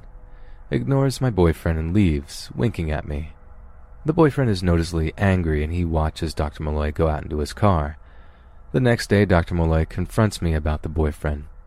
Was that him? Your boyfriend? He's a real bro, huh? Snarky and pompous, and I respond, Yeah, he's actually really wonderful. Now Jackson starts staying with me to close whenever he can. Dr. Malloy starts waiting for me to go on break and follows me, trying to eat with me at the cafe nearby. The ladies are getting very annoyed and I start hiding. You know, all that stuff. Well, I get a pretty bad rib injury on my bike and stay home. I live in a very secluded old apartment a 15 minute walk away that sits above an old art gallery. That day, my friend Vojtek was visiting from Germany. I was so excited to see my best friend. He brought me food and coffee, and we were just chilling inside catching up when knock, knock, knock. You who? Anybody home? I recognized the voice. I opened it, and it's Dr. Malloy holding a large suitcase. I heard you were injured. I brought my acupuncture supplies, and I'd like to gift you with a session. He tries to walk in. My friend is baffled, and I say, Um, well, no thanks. My friend is visiting, and he's here taking care of me. He looks at my friend, and his eyes were filled with rage. I came all this way here for you. This is what I get? Oh, you have two boyfriends. Disgusting. At this point, Vojtek steps between us, tells him to leave, and shuts the door. Dr. Malloy bangs on the door, cussing and flipping out on us. He leaves. I told the ladies and my boyfriend. My boyfriend is enraged and wants to go beat this guy up, but things calm down for a bit and Dr. Malloy goes away for a minute. But now his roommate starts scouting me out for him, asking me if I'd like to come over for dinner to their place and have fun. That Dr. Malloy misses me I'm angry and tell them to buzz off. This friend of his just wasn't right. Now D-Day. Dr. Malloy waits in front of the store as I leave for break. My boyfriend is on his way to take me out. Dr. Malloy stops me and says, I'm taking you. No, I'm going to eat with my boyfriend. Please leave me alone, man. Just stop. No, I'm taking you to Montana. Get in my car, leave your boyfriend. I can take care of you for the rest of your life. I need a wife. I know you love me. Don't lie to me. He's saying all of this through his teeth, quietly and angrily. He's holding onto my wrist and trying to drag me away when Pam busts the door open, screaming and pulling his shoulders. Dr. Malloy grabs my hair, basically ripping it out of my head. Then my other hero, Jackson, runs over and tackles this idiot and puts him in a headlock. Everyone yelling and losing it. I'm silent and in shock. Police are called, He's arrested and in cuffs.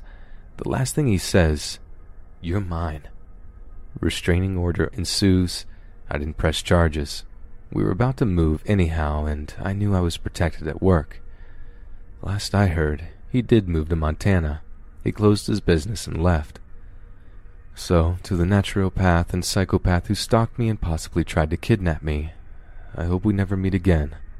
Although throughout the years my husband has collected a few shotguns he'd love to show you.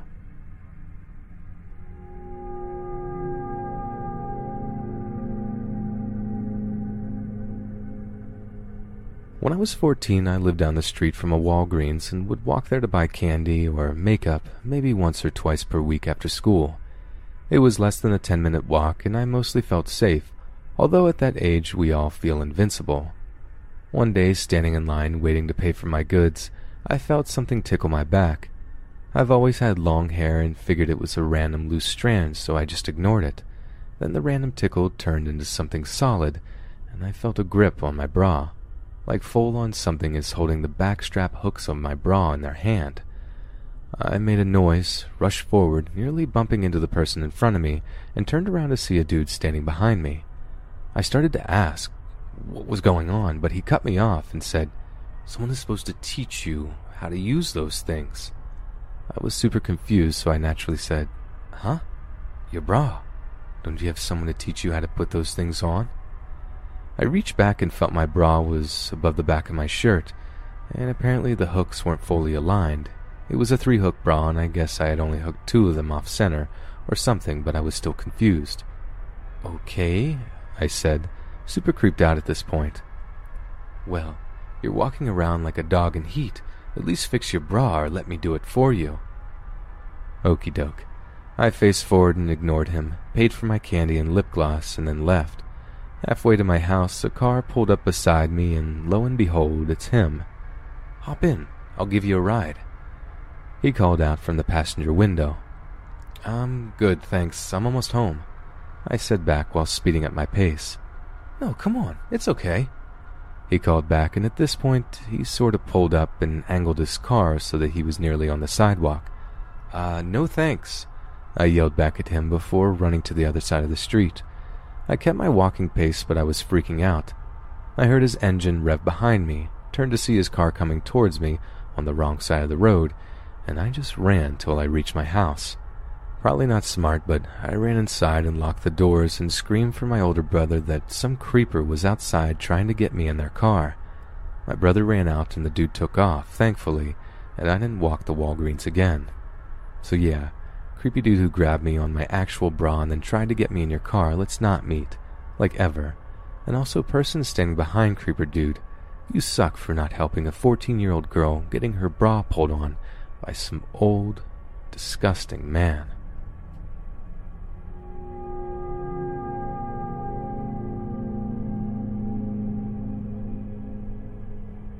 His name was, for the sake of the story, Levi, and he was 16. I was 12, maybe a bit younger at the time. This was prior to my family moving from our hometown to the current small town my parents now reside in. Our hometown was, as I called it, a Bible Belt with almost ten different churches, and we belonged to one of them. As such, Christian youth groups were common, and being sheltered during my childhood made that the only place I could socialize. But like every town, there was the group of non Christians and kids from troubled homes that, when needing stability, would come to the youth groups. That's how I met Levi, a friend of an acquaintance who came on occasion to my youth group. It was Valentine's Day, and we were making chocolate hearts for people. I, being heavily influenced by my religion at the time, thought of being a good Samaritan and visited with Levi that night to be friendly. I even shared my chocolate with him when there wasn't enough. But that apparently gave him the idea, as I'd later learn, that he thought I flirted with him. Levi was way taller than me. I was in the awkward puberty phase most kids go through, and still was only five three. He was almost six feet, and while scrawny and sorta pimpled, he was by far stronger than me. So yeah, you can imagine my shock when he showed up at my house a few days later and asked for me. Turns out that the acquaintance had given him my address and encouraged him to go see me because he, quote unquote, had a crush on me. So from my strung together memories, I humored him and let him stay over. My parents, though, stayed in close proximity, which I was thankful for in the end. Truth be told, while back then I was boy crazy, he gave me weird vibes. However, I didn't understand the danger signals, and while he made me uncomfortable, he didn't set off my parents' alarm bells, so he was allowed to stay. Acquaintance also gave him my number, as I did have my own cell phone at the time to contact my very few friends. He started calling constantly, wanting to talk about everything and things I didn't get. At first, I again humored it, but I have always been the type of mouth off when I'm displeased. When he started to talk about women's breasts, I became extremely uncomfortable and hung up on him. From what I recollect, afterwards, he called back and then asked me angrily why I'd done that. I was back then honest to a fault and told him exactly why. He got upset and hung up himself, leaving me confused. He'd come almost every other day to our house, and my parents finally started to notice his constant presence as a little suspicious. He'd always come asking to see me, but when my mother refused, he'd get angry and ask if I was hiding from him on purpose. It would take my dad telling him to go home that would make him leave, but somehow, I'm unsure why, he was allowed to visit me a few more times. Other behaviors made me uncomfortable, like him giving me small, cheap trinkets like dollar store candy and jewelry. I always accepted, again being gullible and having respect drilled into me. And you can guess, he did show up to a 4 H volunteer activity that I hadn't told him about and my church twice. Of course, at the junior senior high school that my friend and he mutually attended, I was homeschooled. He bragged to his friends about how I was his girlfriend, and he was waiting to get me alone so he could have his way with me. He even harassed my younger sister, who was eight at the time, to tell him where I was or if I was at home, if he caught her outside or playing with the neighborhood kids. I knew none of that was going on until years later, not that I would have understood. I was again only 12 and he was 16, and he took advantage of that. He went out for a walk one of the last times he ever visited. I was moving soon, so luckily I wouldn't have to see him again. It was late and he started talking about relations and intimacy, but this time it was about his own personal life. I didn't get half of what he said, but I understood now that he, to be blunt, was implying that I should participate in that with him. I said no, of course, and he got angry and just completely lost it. He said a few things I honestly couldn't say what as that part is erased from my mind, but as I recall, what he did next was punch a tree in anger. He then went on to say things along the lines of how I wasn't being a good girlfriend to him and how he'd make it worth my while, and finally, the kicker my parents are moving away because he's not a Christian and they won't let us be together. I still can't figure out whether he believed any of that or was just saying it to guilt me into doing whatever he wanted. I obviously was scared of his outbursts. When he asked again if I'd do it, I started to scream at him. I basically said that he was gross and hated everything about him, and I was only nice to him because it was my Christianly duty. He went about as red as a beet, and yeah, you can guess he was ready to beat the crap out of me. I didn't give him a chance. I was still smart enough to do something about it. I kicked him in the legs and stormed off home. By some miracle, he didn't pursue me. Guess I was too much work to subdue, or he was in shock. Either way, a week later, I thankfully never heard him again, and even more thankfully had my cell phone stolen a few days after our move. He did try to contact me in that window. He sent texts threatening to come after me, and we could be together. The poor sucker who stole my phone probably had to deal with whatever other calls or texts he sent. To conclude this story, over the years I learned that Levi was a juvenile delinquent and had gotten into trouble for threatening to beat up classmates, harassing them, and to the females inappropriately grabbing them. He never graduated high school, dropped out, went on to having many relationships, all ending badly. One girl even had to get a restraining order because, apparently, he threatened to mutilate her after she broke up with him. This, of course, was rumor and word of mouth from friends, so I'm unsure what's true but based on my own experience, I have a sinking feeling it's all very real.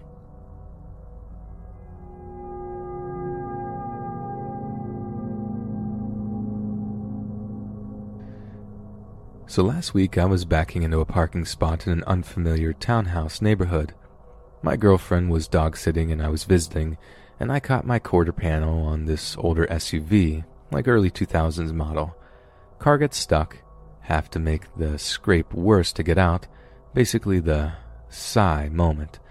So, like a decent human being, I call my insurance, file a claim, leave a note explaining the bumper scruff with my phone number. Guy waits until late the next day, texts me giving his name and asking for my name and address. I don't leave my name on notes in public, a phone number is generally fine, and lets me know he's going to call me. Most of that seemed fine, except that he didn't need my address, so I replied with my name, policy number, insurance company, and claim number so that he could get his car fixed. Again, minor scrape that took the chrome off the corner of his bumper and nothing else, not even a dent. So he replies asking if I lived in the neighborhood, and I told him no, I was just visiting. No response. Cool. There are a lot of federal intelligence and R&D employees and contractors in this area, so privacy is a pretty normal thing. A lot of people will just reply analyst when you ask what they do, which is code for stop asking about that. So he calls me, I pick up, we chat. He pressures me to do out of pocket, saying things like, Oh, if you keep making claims, they'll raise your rates and even drop you. Thanks for the advice, but my last claim was comprehensive like eight years ago, and I think I'm fine.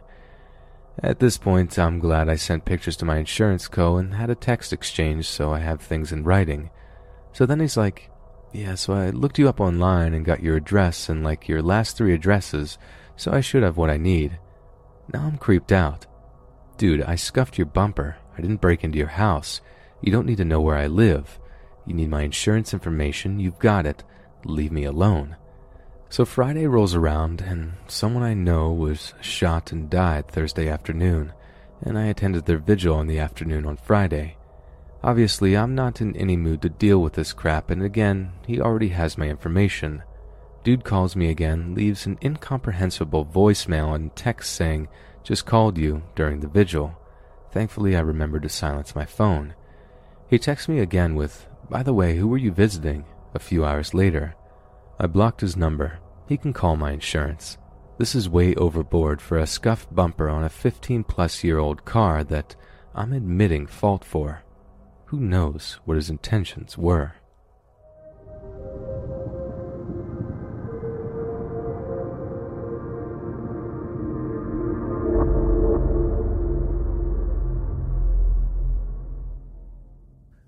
When I was a small boy of four to five years, me and the rest of my family father, mother, one year younger brother were living in an apartment in a very relaxed area of my hometown Usually we were well supervised by either my parents or a babysitter. On one evening, however, my mother went to her sports group and my father had to do an unexpected extra shift at work. My mother had missed the weekly training several times recently, so she really wanted to go and left my brother and me in front of the TV. If you ever want to stun children, that's the way. In an hour or so, my father would arrive. Out of routine, she reminded us never to open the door for strangers, and as a consequence of the traditional German education, tell your children scary stories about other children who did things wrong and how they died, we really knew this by heart anyways. Ten or twenty minutes after she left, there was a ring at the door. Happily, I thought about my father coming home, so I got out of stasis, bolted to the door, and more out of a habit than critical thinking, I used our electrical door phone before using the opener, asking, Is it you, Dad? Back came a muffled yes, which was anything but my father's voice, which I told the guy on the phone as well. After a short period of silence, he now wanted to know whether I was alone, but I wasn't, so I told him only me and my brother were there. Again, there was a period of silence. Listen, I'm a friend of your dad. We wanted to meet up this evening. I think you can just let me in and I'll wait for him to return. Of course, I was in doubt, so I asked him about the names of me and my brother. He got the second one right, obviously, and mine wrong. But after I corrected him kindly, he just restated he wanted to be let up. It was a rainy evening. Over the course of the talk, all my alarm bells slowly started to ring, so I had to make really sure it wasn't someone who knew us. I went to the living room and discussed the problem with my brother. We came to the conclusion that there was only one way to find out, asking him the foolproof question, what my stuffed dog's name was. Of course he couldn't answer that, and with that we finally told him that we should have told him from the beginning on, that we won't open the door to strangers and that we will definitely call our mom if he doesn't go now. He seemingly gave up after that as there was no further response. When my dad came back, we told him about the incident. As everybody probably already guessed, he didn't expect anyone to come over this day, or anyone the following days either.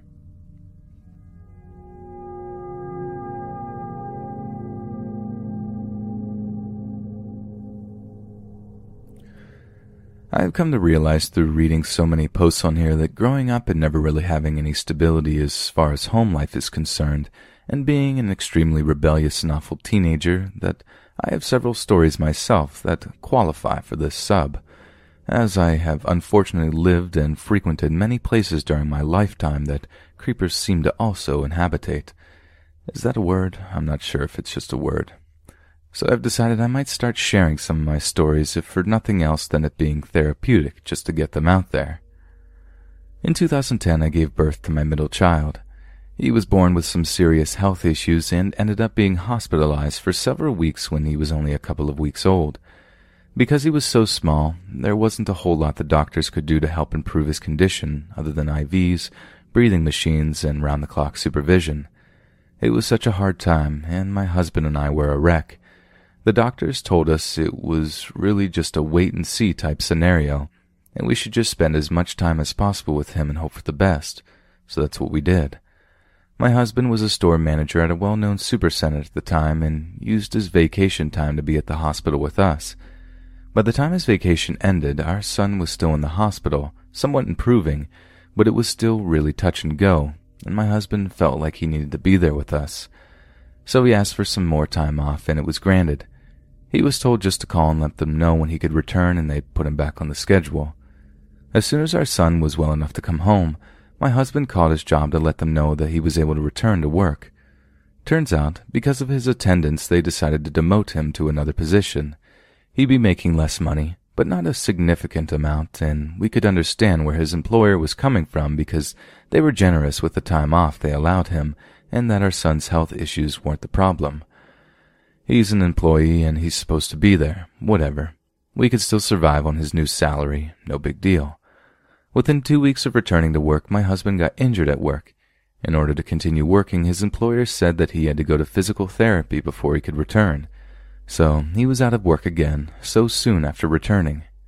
After a few weeks of physical therapy, he was cleared to return to work, but his employer started drastically cutting his hours, and after all the expenses we incurred with our son's health issues and my husband being out of work, our savings was almost entirely gone and we were not going to be able to keep up with the expenses much longer.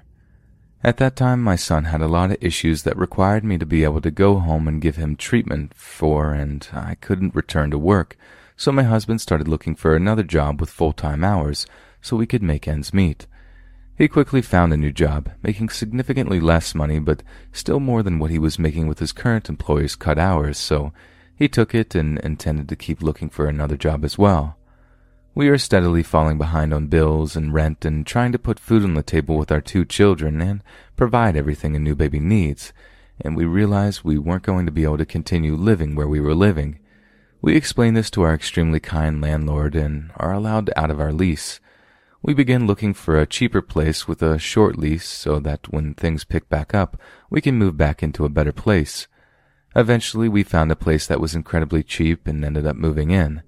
It was in a bad part of town, a part of Dallas that was well known for being a bad part of town, and if you're from Dallas, then you'd probably know exactly where I'm talking about. However, I'm homeschooling my daughter, and our son is still small, so I am not worried about them going to school in the area and I figured it's only a few months, and when my husband is at work, the kids will stay inside. We were in a desperate situation, and I was trying to be positive. We would make do with what we had until we could do better. This place is a complete wreck. It used to be a house, but is now a duplex, and most of the other houses on our street are abandoned and have been vandalized, including both houses on each side of our home, and the street looks generally scary. However, our next door neighbors are extremely kind, and it put me at ease having them next to us because if anything were to go wrong, they'd be right there. A couple of weeks into being there, I start to relax. It's a terrible area and not many people live on our street, but the few people I met were really cordial and I didn't get any bad vibes from them. Mostly older people and a few families and seemingly no shady characters, much to my surprise. Because of those factors, I began to feel more comfortable with the area and think maybe I'm just judging it so harshly because of how run down it is and because it is a notoriously bad town. So I begin to think that just because it's run down doesn't mean everyone that lives there has bad intentions. So instead of sitting on my backyard to smoke my cigarettes, I started sitting on my front porch. That was a huge mistake. As I'm sitting there smoking my cigarette, people watching, I see a man walk down the street I have not seen before which is unusual in this type of neighborhood, so I remain vigilant, but also don't think much of it until my dog, who was just a small, elderly, well-behaved wiener dog, started losing her mind when she noticed him. This was not normal behavior for her. She never barked at anyone. When she started barking, the guy stops dead in his tracks and stares directly at me and my dog and starts pounding on his chest, throwing his arms up in the air like, come at me, bro. I was freaked out and as I was about to turn around and go inside with my dog, something overcame her and she sprinted right off my porch and directly toward the nut job in the street. When he saw that she meant business, he started to walk away, quickly. Still my dog kept following him and barking like crazy. I was in shock. I didn't know what to do. I wanted to get my dog, but I didn't want to walk up to this man. This went on for several seconds, and then the man turned around and started yelling at my dog, threatening her and making stomping motions like he was going to stomp on her head. I was scared and I wanted to protect my dog, so I ran out to the street and scooped her up and ran inside. I heard the man yelling behind me as I was running in that he was sorry. I went in, locked my doors, and tried to calm down and not let my kids see that I was shaken up. A few hours go by and I wanted another cigarette, but didn't want to go back out front to smoke, so I was just going to sit on my back porch when I realized I had forgotten my cigarettes and lighter out front. I cautiously looked into the street from the window to make sure that the creep from earlier was good and gone before stepping out, but the porch is large and long, and from the window you can't see the bench that sits between my door and my neighbor's door. When I step out, I'm absolutely stunned to see the man from earlier sitting on the porch, on the bench between our doors. I admittedly kind of froze up, and before I could say or do anything, he said he wanted to apologize for earlier, but he didn't want to scare me by knocking on my door. Oh, yeah, I guess that makes sense. Uh, so just give me a heart attack by sitting on my porch and waiting me for you to find there sitting hours later. And how did he know I'd even come back out anyway? He explains he's just afraid of dogs and wasn't going to hurt my dog, but was just hoping to scare it off. I'm at a loss for words, and I kind of just nod my head and wait for him to leave. He doesn't leave. He still just sits there staring at me. This continued for a minute before my daughter broke the silence by coming to the door and saying that my pot of water is boiling over. This is when I really started panicking because now he knows I have kids and I'm obviously home alone, no car in the driveway, and at this time my phone was out of service. It was a hard time and I just couldn't afford my phone bill, so I'm terrified about everything that could happen. Neighbors aren't home, I don't have the car, no way of calling anyone. I felt sick to my stomach. I tell my daughter to go sit down and then I'm coming. I tell the man that I have to go and book it into the house faster than I've ever moved in my life. I keep looking out the blinds for the man to leave. After about five minutes, he walks away. Ten minutes later, there's a knock at my window. Yes, my window. I peek out. It's the man. I reach over to the fireplace, grab my fire poker just in case, and I very, very slightly crack the window.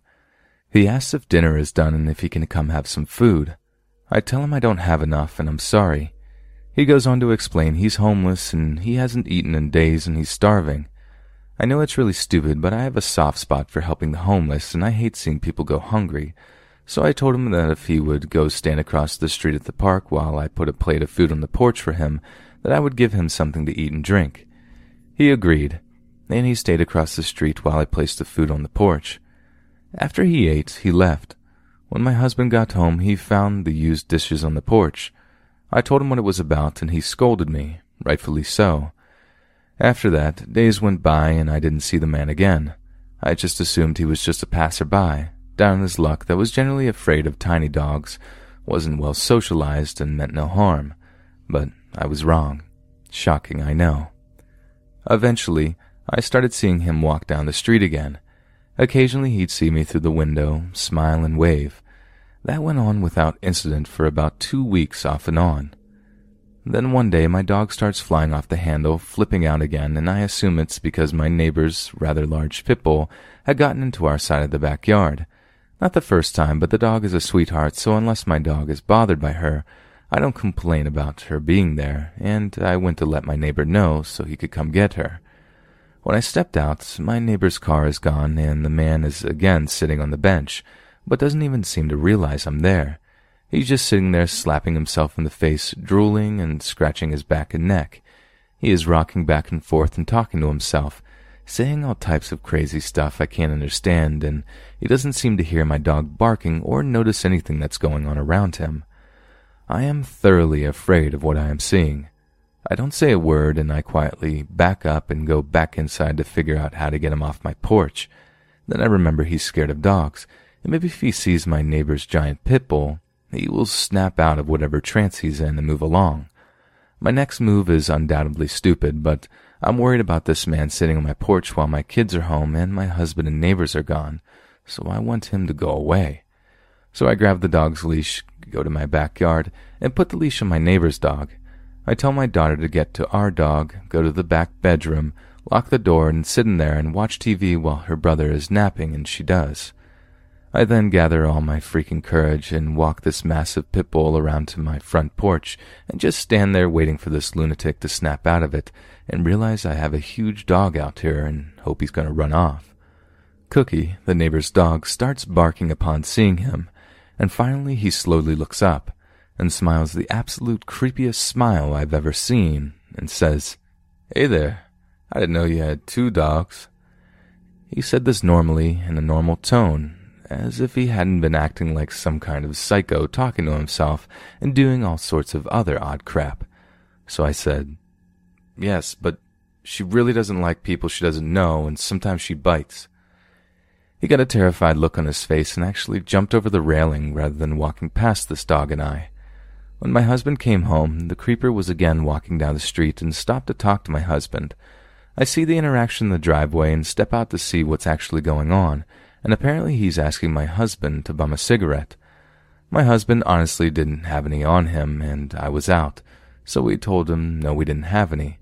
Also, this is the first time my husband has ever seen this man, so he had no idea who he was at the time. The man said, Okay, fine, can I have some water? Giving my husband the same homeless spiel he'd given me, my husband, who also has a lot of passion for the homeless, gave him a few dollars and told me to go in and fill up a jug of water and give it to him, which I did. We handed him the water and walked to the porch. When we get to the steps, we hear the man cussing under his breath and talking to himself, and turn around to see him pouring out the water we had just given him, calling us terrible names, and we just kind of looked at each other like we have no idea what's going on. He then calmly turns around, throws the empty jug of water on the ground, and then proceeds to pull out a pack of cigarettes out of his pocket and throws it at us. He was just asking for a cigarette. He was mad we didn't have any. Turns out he already had a pack, and then he throws them at us. My husband told him to get off of our driveway and to never come back again. I told my husband that he was the guy that had been coming around and thought he was on drugs or some serious mental issues. After this, my husband immediately calls to have my phone turned on and starts having his dad stay with the kids and I while he is at work. Once Crazy sees that my father-in-law is there at all times now, we start seeing less of him. Actually, I only saw him once after this, and that was in the back of a police car at a nearby gas station. More on that in a minute. After not seeing him for a while and thinking he got the hint, we come out one morning to find that there's poopy toilet paper all over our lawn and porch. We immediately know it was him. We ask all the neighbors if they saw anything, and they claim they haven't, so we don't bother calling the police because we know they're going to tell us that there's nothing they can do without proof. We didn't even know this guy's name. Plus, cops in the area are known to not be so great anyhow, so it feels like a dead end. After the toilet paper incident, there's two more crap related instances where poop was smeared all over our windshield, and then another time on our front porch along with, you guessed it, poopy toilet paper strewn everywhere. A week or so after the poop incidents, we're pulling up to a gas station to see him in handcuffs on the curb in front of the store. I never found out why, but I was so happy to see him being put in a police car. After that, we ended up moving to Austin and getting as far away as we could from that situation. Things are great now. My husband has an amazing job. My children are doing wonderfully, and we have never lived anywhere like that again. I don't know whatever became of him, but I pray that he got some help. So that's one of my crazy long stories. If you enjoyed hearing about my misfortune and would like to hear any more of my run ins with weirdos, I'm always happy to oblige.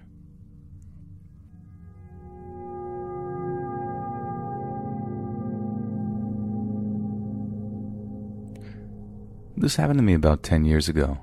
I'm a male and I work as a physical therapy assistant, and my first job out of school was at a nursing home that I had previously interned at. One thing I remembered about working there was the drive.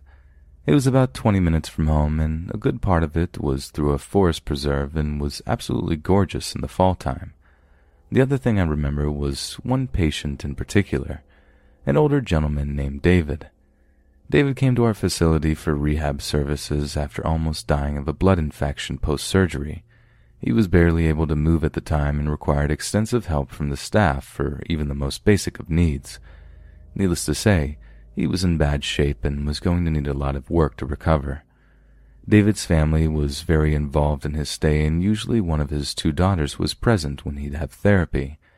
The younger one was usually there about 90% of the time. Her name was Sarah. David and I seemed to hit it off right away. We were both from the same area, and despite me being a quiet person, we always seemed to have something to talk about. I have to admit that he was a challenge to work with sometimes, usually because of his physical limitations and also that he'd want to give up a lot of the times. But either I or Sarah was there to give him support and keep pushing him forward. So one particular day I left work to go home. The drive had been like all the others before it around 20 to 30 minutes depending on traffic at the time. The house I grew up in had a kind of long driveway that was inclined in the middle and then flattened out when you reached the garage. This was the first spot I usually parked in when I'd get home. So I parked and got out, and that's when I saw someone standing at the top of the incline part of my driveway. It was Sarah. Now, let me remind you, this happened years ago, so it's hard for me to tell you exactly what I felt right then and there.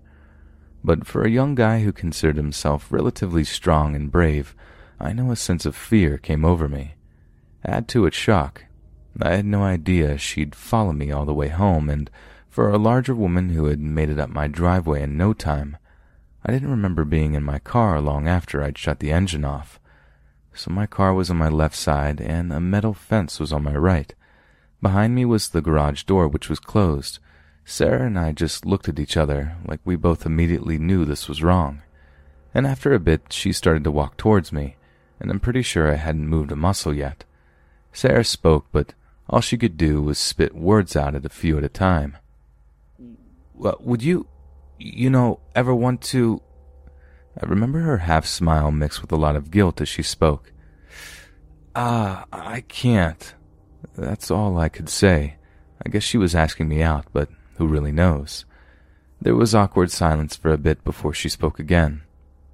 I- I'm sorry. She just repeated it as she then turned and went back down my driveway. I waited until she was out of sight before I moved an inch. I just saw she was driving off from where she'd parked on the street. Luckily, nobody else was home, and I never told anybody about what happened. Not my family, friends, or even my girlfriend. Nobody.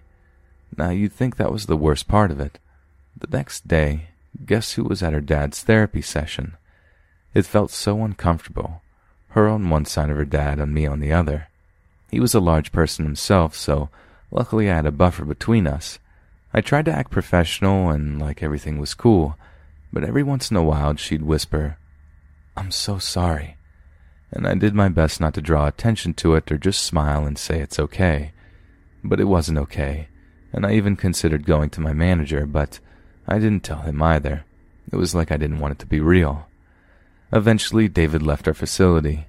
He had made a remarkable recovery and was able to leave on his own using a walker. He went home with a caregiver, and life went on. I never did see her or hear from him or Sarah again. A few years later, I was at the church with my wife and kids when an older looking woman walks up to me and says hello. She knew my name, but I didn't recognize her at first. She told me David was her father and that I had worked with him at the nursing home a few years back. She wasn't Sarah. This was David's other daughter. I asked her how David was doing, and she said he had passed away about a year ago. She thanked me again for helping him, and we talked a bit longer before she turned to leave but stopped and then turned back to face me. What she said next, I can remember clearly to this day. I still can't believe what my sister did to you.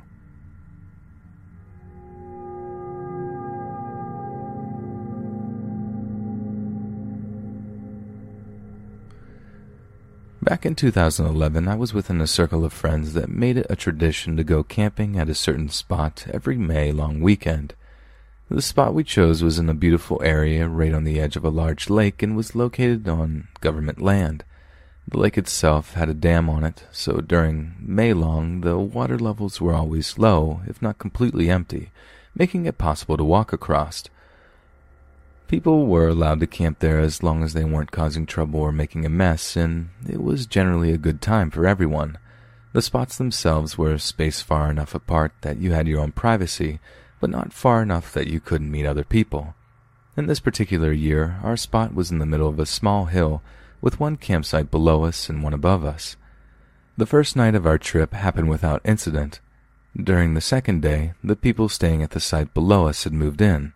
We didn't think much of it and continued drinking throughout the day and into the night. At about around midnight, the people at the campsite below us were really out of control. They were yelling and screaming, and their music had gotten even louder so our friend Ben went down to ask them to turn it down.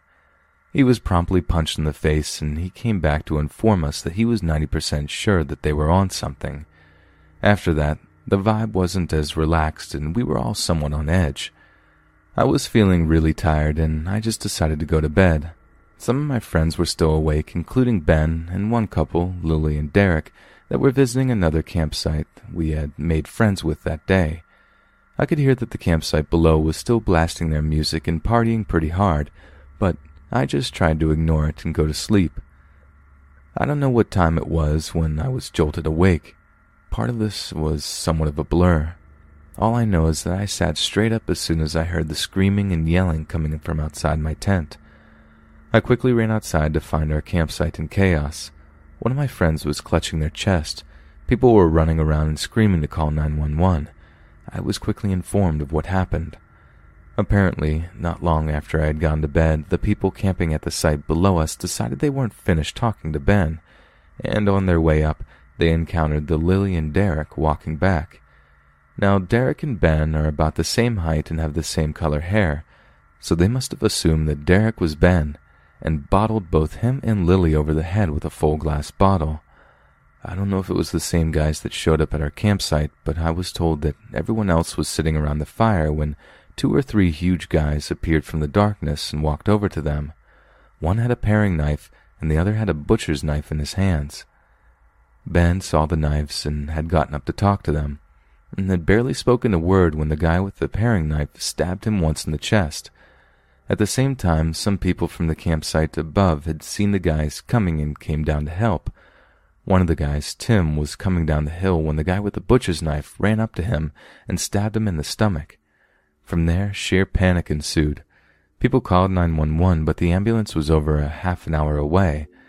This is when I came out of the tent.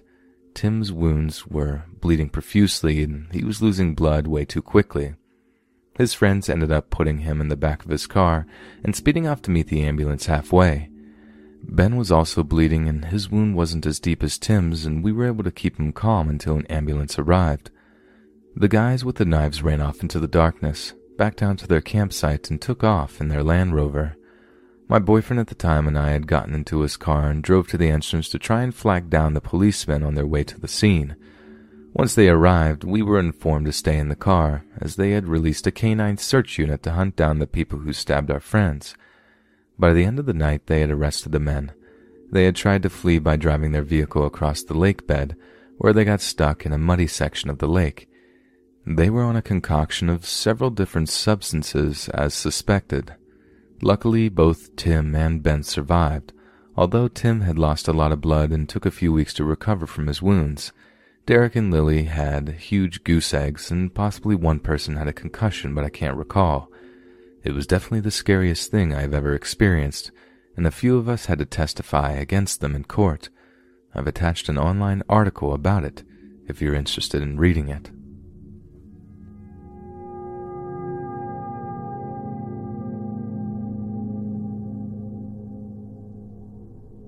When I was 14, I lived down the street from a Walgreens and would walk there to buy candy or makeup maybe once or twice per week after school.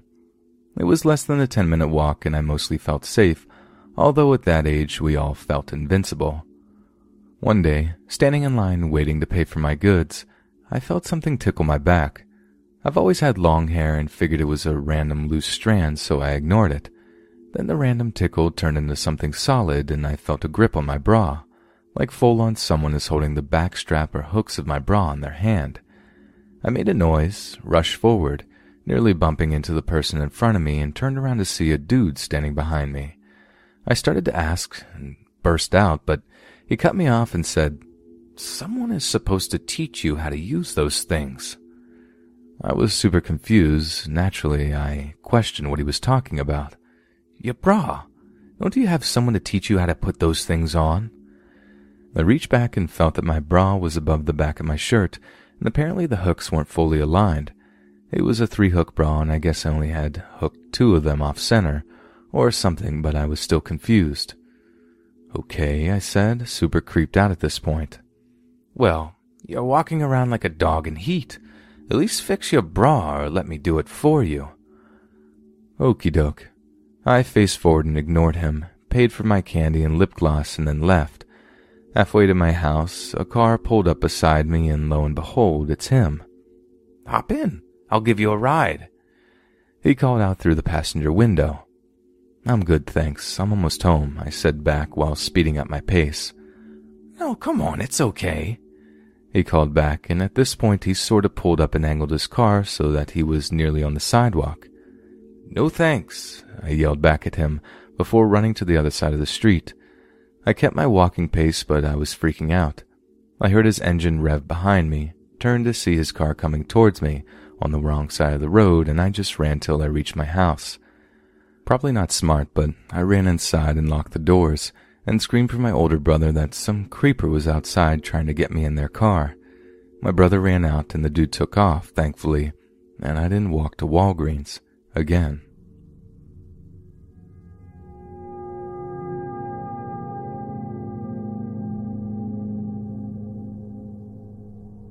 So I was on my way back home from the city center at about 9 to 10 p.m., and I had a sandwich with me. I have to take this bus to get home with maybe 16 stops until it's mine, which is not a busy stop. Usually only me and sometimes one more person gets off there.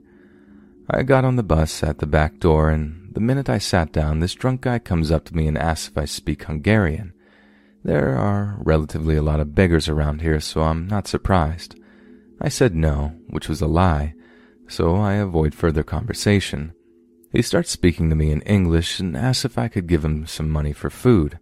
I say no, I haven't got any Hungarian currency on me right now. Again, a lie because I just wanted to eat my sandwich in peace. This guy then proceeds to signal me to give him a piece of my sandwich and almost breaks a piece of my sandwich. So I say, Sorry, dude, no offense, but I just want to eat my sandwich. At first, he seemed pretty chill about it. But this is when it gets interesting. He sits back on his seat, three seats behind me, and I notice he's not alone. He is with two equally drunk gentlemen. The bus now closes its doors and starts. As I'm eating my sandwich, I hear the guys start talking about me in Hungarian, assuming I don't understand, saying things like, Man, this idiot won't give me a piece of his sandwich. Man, I would bash his head in with glass, I'm so angry. I hear them agree on getting down at my stop so they can beat me up. I never had to deal with a situation like this, so I start to think and come to the conclusion that my best option is to get down at my stop and run home, not on the usual route, because I can easily outrun three 30 year old drunk dudes. Meanwhile, because I'm focused on what to do, I don't touch my sandwich, maybe one fourth of it remaining. This got them even angrier. Hey man, he can't even finish his sandwich. I bet he gets home and throws it in the trash. Then one of them said that he murdered someone in his dream. The other one says he dreamt the same thing too, and this is not a coincidence. I'm there like surely they aren't that barbaric, but I was wrong.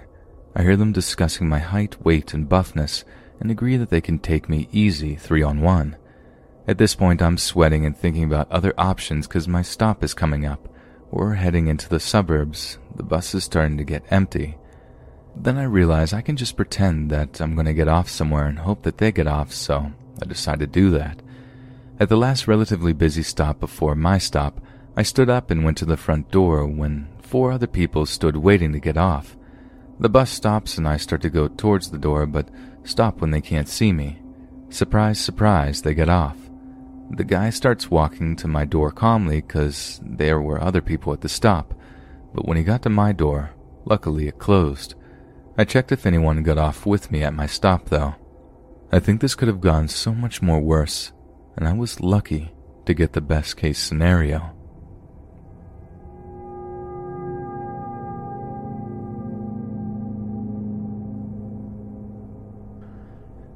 Here is a short history of how this all began. I was about 16. My mother told me a friend of hers needed a babysitter, and I was more than willing to take this job because I could always use the extra cash.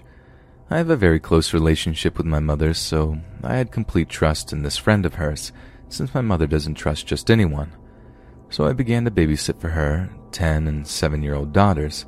The oldest had a major attitude, but after I became their regular sitter, she wasn't as difficult to deal with. If you're curious as to why I'm sharing this, it's a vital detail to the story. Let's fast forward several years. I am about 19 years of age. I know this because I had graduated high school the year before. This was a major deal in my life, so it's all very vivid in my mind. I hadn't babysat for this family for about two years by this time. I was pretty busy with going to college, working my part time job, and spending spare time with my family and close friends. One day, my mother approaches me and asks if I would be willing to befriend a girl that her parents felt needed socialization. She gave me a few details before I decided on what to do. She told me that the girl that she wanted me to befriend was one of the girls that I used to sit for. I asked her who she was referring to because I sat for several families when I was a full time sitter.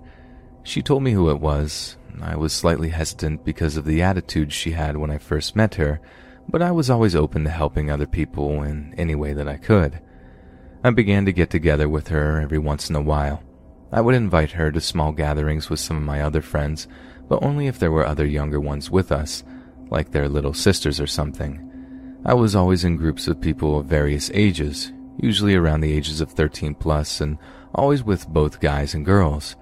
My older friends and I were sort of the big sisters of the group, so that's why we were always happy to have those types of get togethers. She slowly opened up to me. She began to share with me that she was dealing with depression and often felt that she was unloved by her family and friends. She also told me that she had contemplated ending herself and was cutting. Well, the reason I took to her more than the other younger ones is because I had dealt with those same exact thoughts and feelings when I was around her age, so I wanted to do my best to give her a listening ear and a shoulder to lean on. I would give her some advice, anything that I thought would benefit her. Once she felt that she could trust me, I tried to broaden her horizon, but things slowly would take a strange and eventually sinister turn. Now, when I would try to invite her to our usual get together or social events, she seemed very standoffish. I was a little surprised, but not too much because I knew how difficult things were for her and it did take her some time to warm up to people. Eventually, she began to try and drag me along with her when she had one of her I don't want to be here attitudes. For example, we would go to the house of another friend of mine. There would be maybe six or eight of us in total, and we would watch movies or do something else. This is before the days of social media and the everyone has a cell phone era. She seemed to want to go, but as soon as we got to wherever it was that we were, she wanted to leave. She would pull me aside and say, I don't want to be here, let's go. Well, I at first was kind and would tell her, Come on, let's just stay for a little while. If you still don't want to stay, we will leave. I soon learned that she didn't want to stay, even if we were all having a great time. Eventually, she kept pulling me aside whenever we were in group settings, so I just eventually stopped inviting her altogether because all she wanted to do was leave, no matter what the circumstances were. I mention this because it's another vital part of the story. I would just spend time with her once in a while, just her and I. She began to call me on a daily basis. It started with two to three times a day, and eventually got up to seven to ten times every single day. As I said before, this time in my life I was always extremely busy, so I wasn't always home. I had my own telephone landline because I was able to pay for it myself. I had an answering machine, not voicemail because I was too cheap to pay for a feature I didn't need. Anyway, I would have to change the tapes way too often because of how much she would call and leave me messages after message. She would leave messages like, Where are you? Why aren't you answering my phone calls? Who are you with? That was just a little too weird for me, even when I told her that I wasn't always home until late in the evening or nighttime, and all she had to do was leave one message. As soon as I was home, I'd return all of the messages I had for the day. That didn't deter her from continuing to do this day after day. I began to get really annoyed, but stupid me didn't listen to my gut instincts. I kept telling myself, she just needs a friend, it's not her fault. Boy, would I soon learn that was just not the case. Eventually, I kind of drifted away from her for a bit, not intentionally, just because things in life seemed to speed up and I was even busier than before. I would have very few times that I could get together with a friend or two, possibly going out to eat, shopping at the mall, or maybe even seeing a movie. Out of nowhere, she began showing up wherever I was, and no, I didn't tell her where I was going or who I was with. Like I said, I had pretty much drifted away from spending time with her. We lived in a pretty big suburb, so it's not like it would have been easy for her to know where to find me. I began to get really creeped out because I thought it was way too coincidental that she was everywhere I was when I would be doing anything recreational. She even found out where I worked and what college I was going to, something that I never told her. She was obviously not college age, so why was she at my college campus with her mother? She wasn't even in high school yet. This is not even the creepiest part. Yes, there's more to this story. When I was on break from college, I had the time to spend with my family and close friends. I did get together with her a couple of times, still not listening to the creep meter I had going off. I was so stupid. Well, things took an even more weird turn and unexplainable turn. She would ask to spend the night, and I didn't really do sleepovers anymore since I was of age and pretty much leading my own life. But she was still a young one, so I would invite her once in a while to stay over. Somehow, I have no memory of how this happened, but she wouldn't leave. It's like she slept over one night and then just never left. Trust me, there was definitely not an open invitation for her to stay long term. I told her that she couldn't stay with me because she had to have her own life, and so did I. She got very angry with me and for several days refused to leave. Thankfully, I was still living at home, and my mom had to step in and pretty much tell her bluntly to get out. She had a little temper tantrum that night, but she did end up leaving. By this time, I had been fed up with her irrational and erratic behavior. I was avoiding her like the plague. I didn't call her back. If she was somewhere I was, I would duck into hiding, so to speak, and try to lose her in the crowd. That didn't stop her from increasing her strange behavior. Her family even did some things that I feel sort of helped her to stalk me more. Now, this is not something I am making up. This actually happened to me. She moved to a street around the corner from where I live. Now, that's not the scary part. Her and her family moved into a house which, from her living room window, you could see directly into our backyard, and from there, you could see the window to my bedroom. Yes, that happened.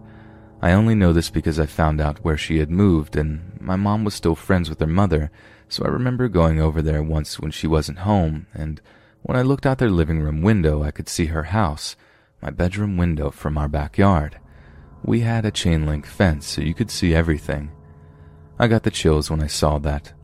When we got home, I informed my mom, who was so busy socializing that she didn't even notice. That's when my mother tried to talk to her mom and tell her about the situation. Her parents both ignored my mom's warning. My mom tried to ask them to talk to her about backing off. Well, that didn't happen. Things just escalated from there. Her mom even tried to convince me to stay friends with her and wanted to pretty much pawn her daughter off on me. I don't even remember what she said to try and convince me. I just remember saying to myself, Okay, lady, you're just as nuts as your daughter. It wasn't long before the most sinister and disturbing part happened, and this was the last straw. I was home alone one day.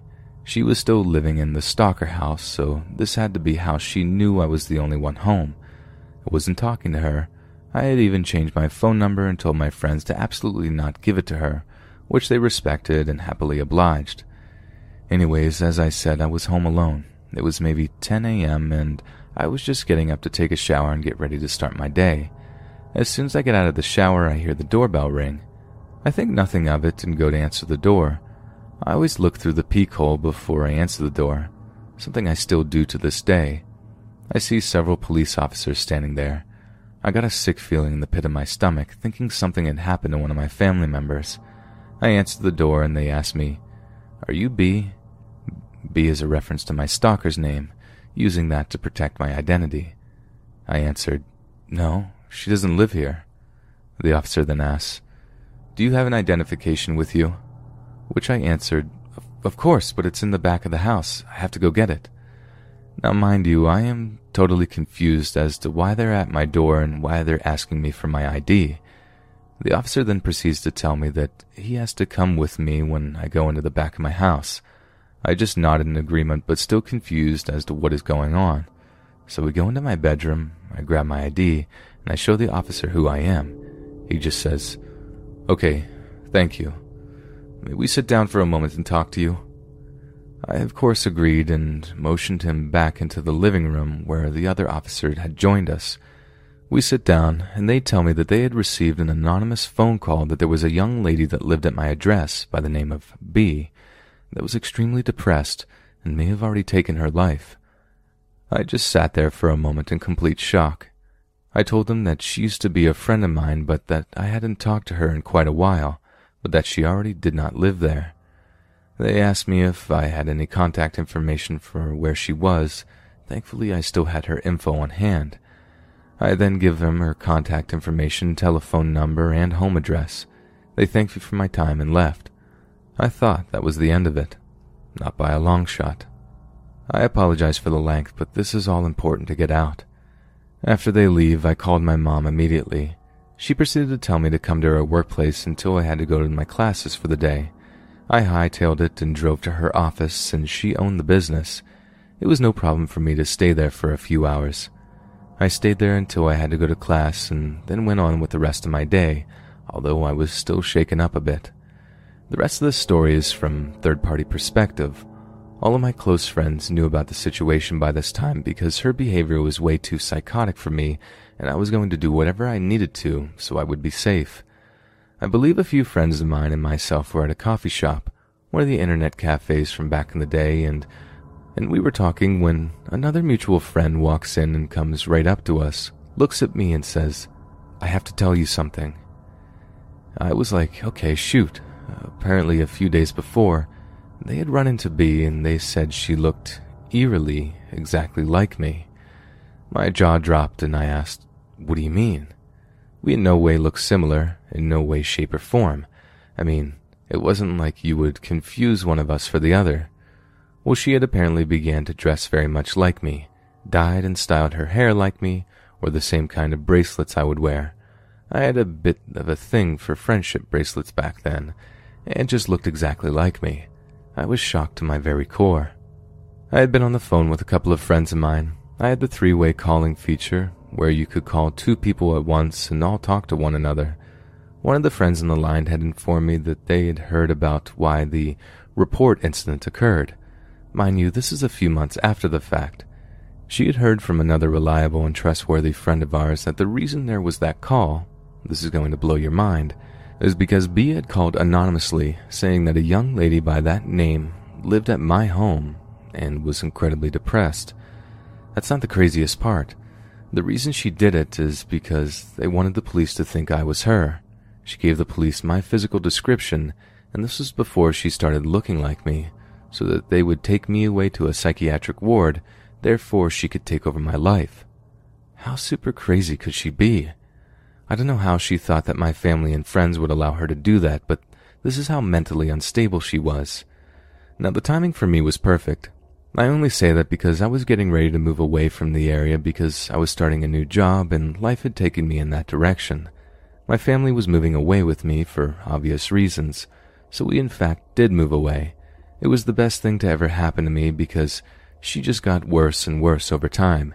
She began to harass my close friends, trying to get my whereabouts, like my address, phone number, where I had moved away to. They didn't give her any information since they knew how psychotic she was. At one point, she even began to stalk the brother of one of her very close guy friends just so she could try to intimidate him to tell her where I was. He had to have his grandparents step in because he wasn't of age yet. I have no idea what happened to that situation from there since I had moved away by then and the internet wasn't like it is today. Now let's fast forward to 2012. Mind you, the stalking began around the year 2000. Obviously, since it's 2012, social media is a big thing, and of course, I had a Facebook account. I didn't think of my privacy because, to me, all of that was long behind me and I had eventually forgotten about B. One day I go to sign on, and take a wild guess as to who tried to friend me on Facebook. My heart sank for a second. Then the first thing I did was delete her request and block her fast. Thinking I had taken care of the eerie online encounter, I was wrong yet again. She began to have her friends message me, asking me why I didn't accept her request, why did I block her, blah blah blah. I blocked each and every person that contacted me until the message just eventually stopped.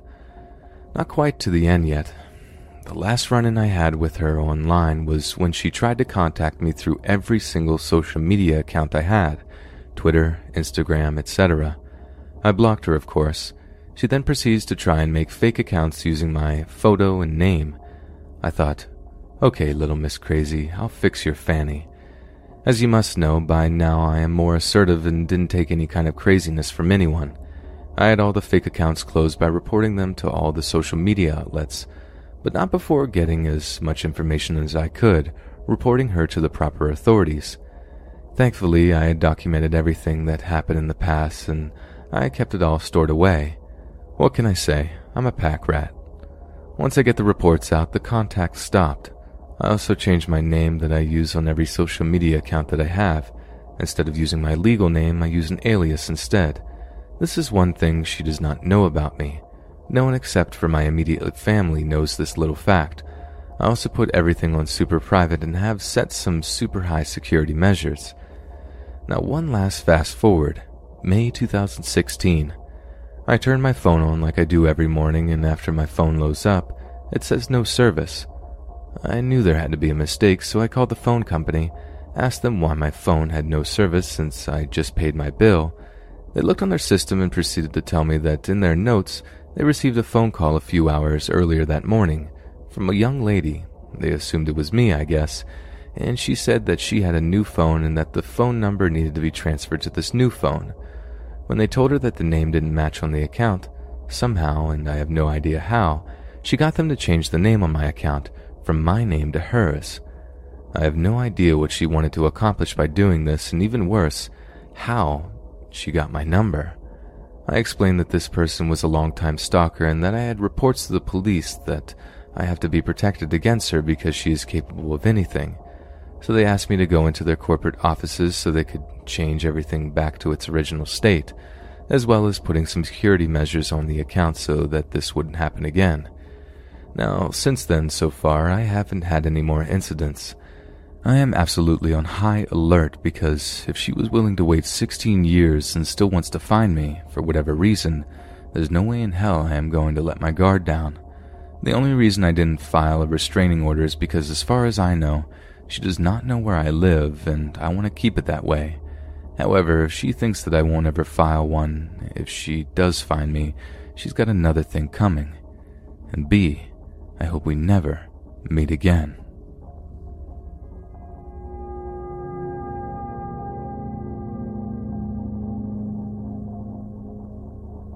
So fast forward to when I was a teen, maybe 16 to 17. I don't remember exactly how old I was when this happened because I was smoking all the time with my friends, so my memory is kind of fuzzy. Kids, I advise that you don't smoke, and if you are, wait until you're an adult. It messes up your memory. I remember being in high school, and that's where I met my friend, and being underage because of the dialogue that transpired. And this was one of those evenings when we smoked in the park in the middle of one of Sweden's huge cities where she lived. We always smoked somewhere outside, secluded, because, first of all, we were teens. Second, it was and still is legal in Sweden. So after we were done smoking, we wanted to go home to my friend's place and watch a movie, because this was a weekday and we had school the next day. It was either autumn or winter at around 8 to 9 p.m., very dark and cold outside. We were wearing our winter jackets. The walk was like 15 to 20 minutes and passing very open, very lit public places, so we weren't afraid at all. We did this a lot, and this was routine. We were just walking across one of the city squares like we always did when a very short, chubby Swedish man in maybe his 50s ran up towards us from behind, shouting, Hey, you two!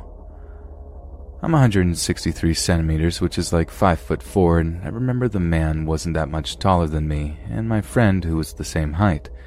He was either cross eyed or had a glass eye.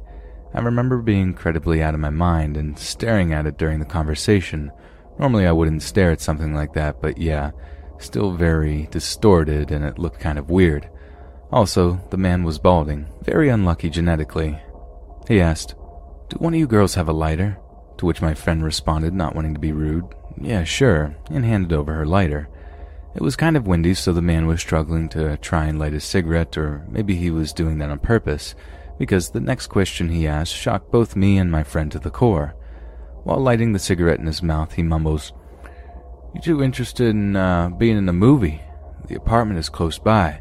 You'll get, don't remember the sum, but he named a large sum of money for each of us. Just like that, out of the blue, while casually lighting a cigarette and people actually walking back and forth around us. I froze. For once, I didn't know what to say or how to react. It freaked me out. Never have I ever been asked something like that. Fortunately, my friend wasn't paralyzed. She said, still trying to be polite, Dude, we are underage. The man didn't seem to be bothered by that at all. He shrugged. So? Still waiting for an answer. His demeanor angered my friend. Dude, what is wrong with you? And the man said with a creepy smile, still holding his lighter and smoking, Nothing. I promise you guys are gonna have a good time. The guys are really nice and respectful. And he puts his disgusting hand on my shoulder. My friend then realized that there was no point in arguing with the man. He was obviously a disgusting creep. She grabbed my arm and ran towards a busy street while yelling back at him, Keep the lighter! And then we walked fast through some smaller streets, changing our route, still on our way to her place, but making sure he wasn't following us. We stopped at one point and she looked me in the eyes and asked, Are you scared? I nodded, still kind of in shock and traumatized, and she could tell because normally I would say something. She puts her hand on my back and says, Me too, let's go home. He really messed us up. Back at my friend's place while watching the movie, we were both still shaking. Neither of us got any sleep that night, and it took us a lot of time to forget about this. I slept at her place every night for weeks.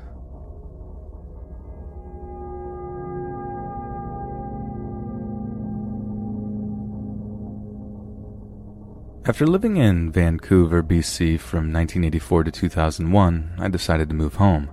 Mom was getting up in years, and the dumb reasons for leaving the province didn't exist anymore. I was a single mom of a preteen at the time. So I settled into a small town outside of the capital region and worked in daycare. I loved my job, but ended up getting double pneumonia, so had to find different work. So I went back to school, but ended up working as a nanny for a year. So, as I wasn't able to find work, I went back to school and did a course in customer service and call center work. I had a call center job selling the history of Christianity. When I left, they had just published book six of a 12 book series. So finally, I was thrilled. I got my dream job. I started part time, but soon I was being called to fill in for other shifts as employees had their choices of jobs. Also, Lewiscraft had a requirement of being able to knit or crochet, as well as knowing most of the product they sold. Because I was moving around from store to store, I often wore my apron home, forgetting that I had my name tag on it. This is important for what happened later. My name tag was a cross stitched tag using a rather large alphabet, so my name was easy to see from far away. It was stitched in turquoise on a white background, so it was easy to see. So I got pretty settled into my new job, and I supplement with another part time job. I paid more and got SSI on my back. It was also around this time that I met my future husband. During this time, I realized I had to deal with my alcohol consumption, so I was attending meetings after work, unless I worked at WEM, west end of the city. So one cool late summer evening, I'm waiting for the bus to head home after a meeting. I could have walked, but I was tired. My boyfriend, now husband, said he would come pick me up, but I said no, that's okay. I don't mind taking the bus.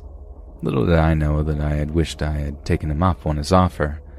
So I'm sitting at the bus stop relaxing, listening to music on my Walkman.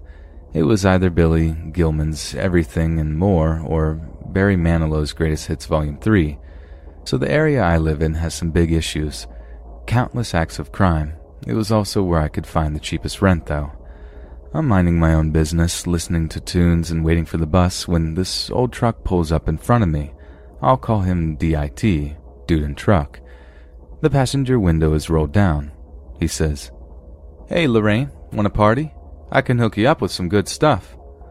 I actually didn't realize that he had used my name at that point.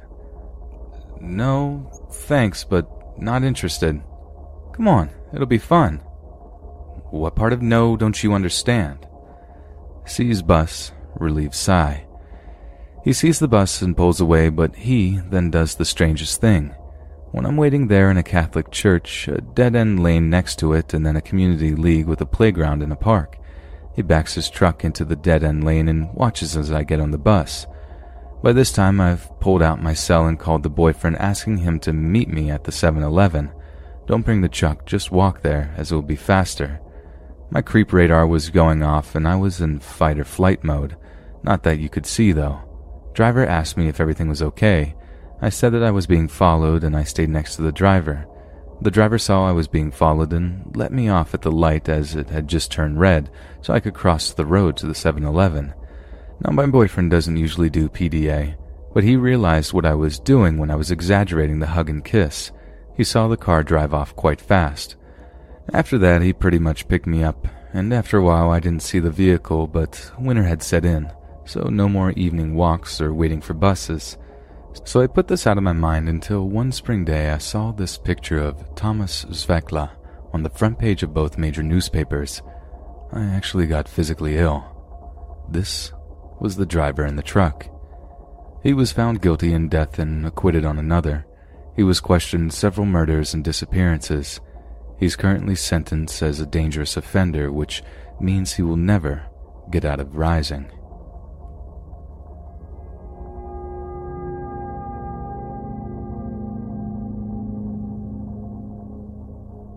This happened five years ago, two weeks before my 15th birthday.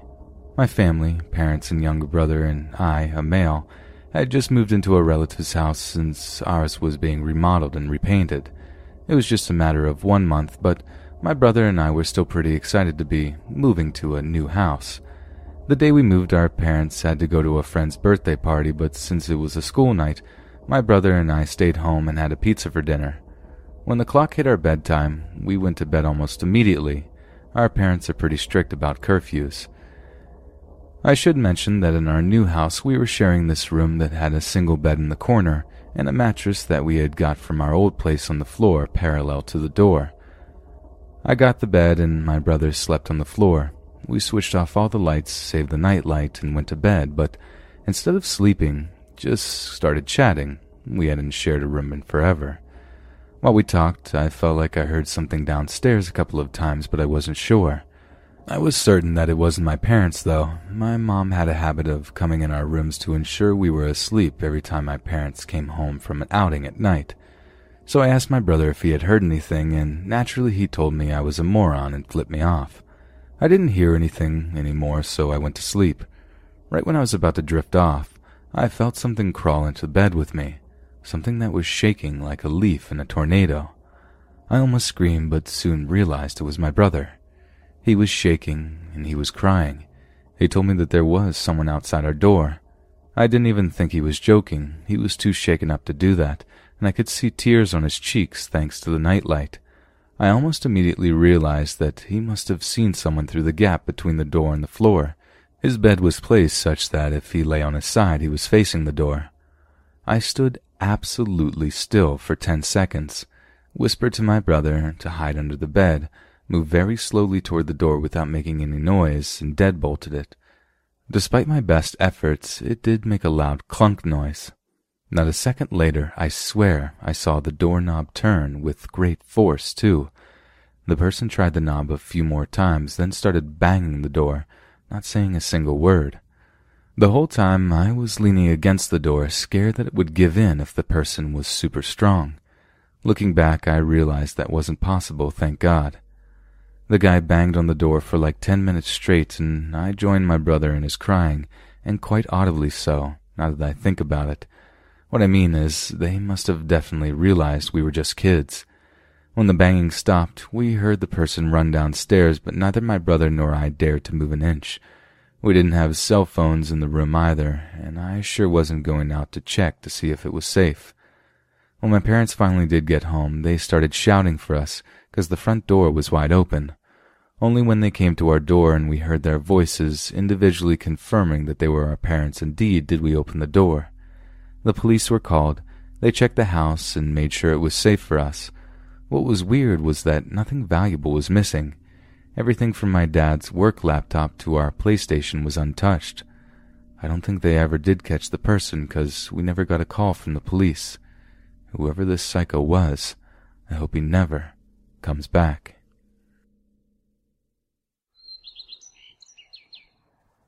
Hey friends, thanks for listening. Be sure to subscribe and click that notification bell to be alerted of all future narrations. If you got a story, be sure to submit them to my subreddit, r Let's Read Official, and give and receive feedback from the community, and maybe even hear it featured here on the channel. And if you want to support the page even more, grab early access to all future narrations for just $1 a month on Patreon, and maybe even pick up some Let's Read merch on Spreadshirt. Links in the bio. Thanks so much, friends and I'll see you again soon. Okay, round two. Name something that's not boring. A laundry? Ooh, a book club. Computer solitaire, huh? Ah, oh, sorry, we were looking for Chumba Casino. That's right. ChumbaCasino.com has over 100 casino style games. Join today and play for free for your chance to redeem some serious prizes. ChumbaCasino.com. No purchase necessary. Full prohibited by law. 18 plus terms and conditions apply. See website for details.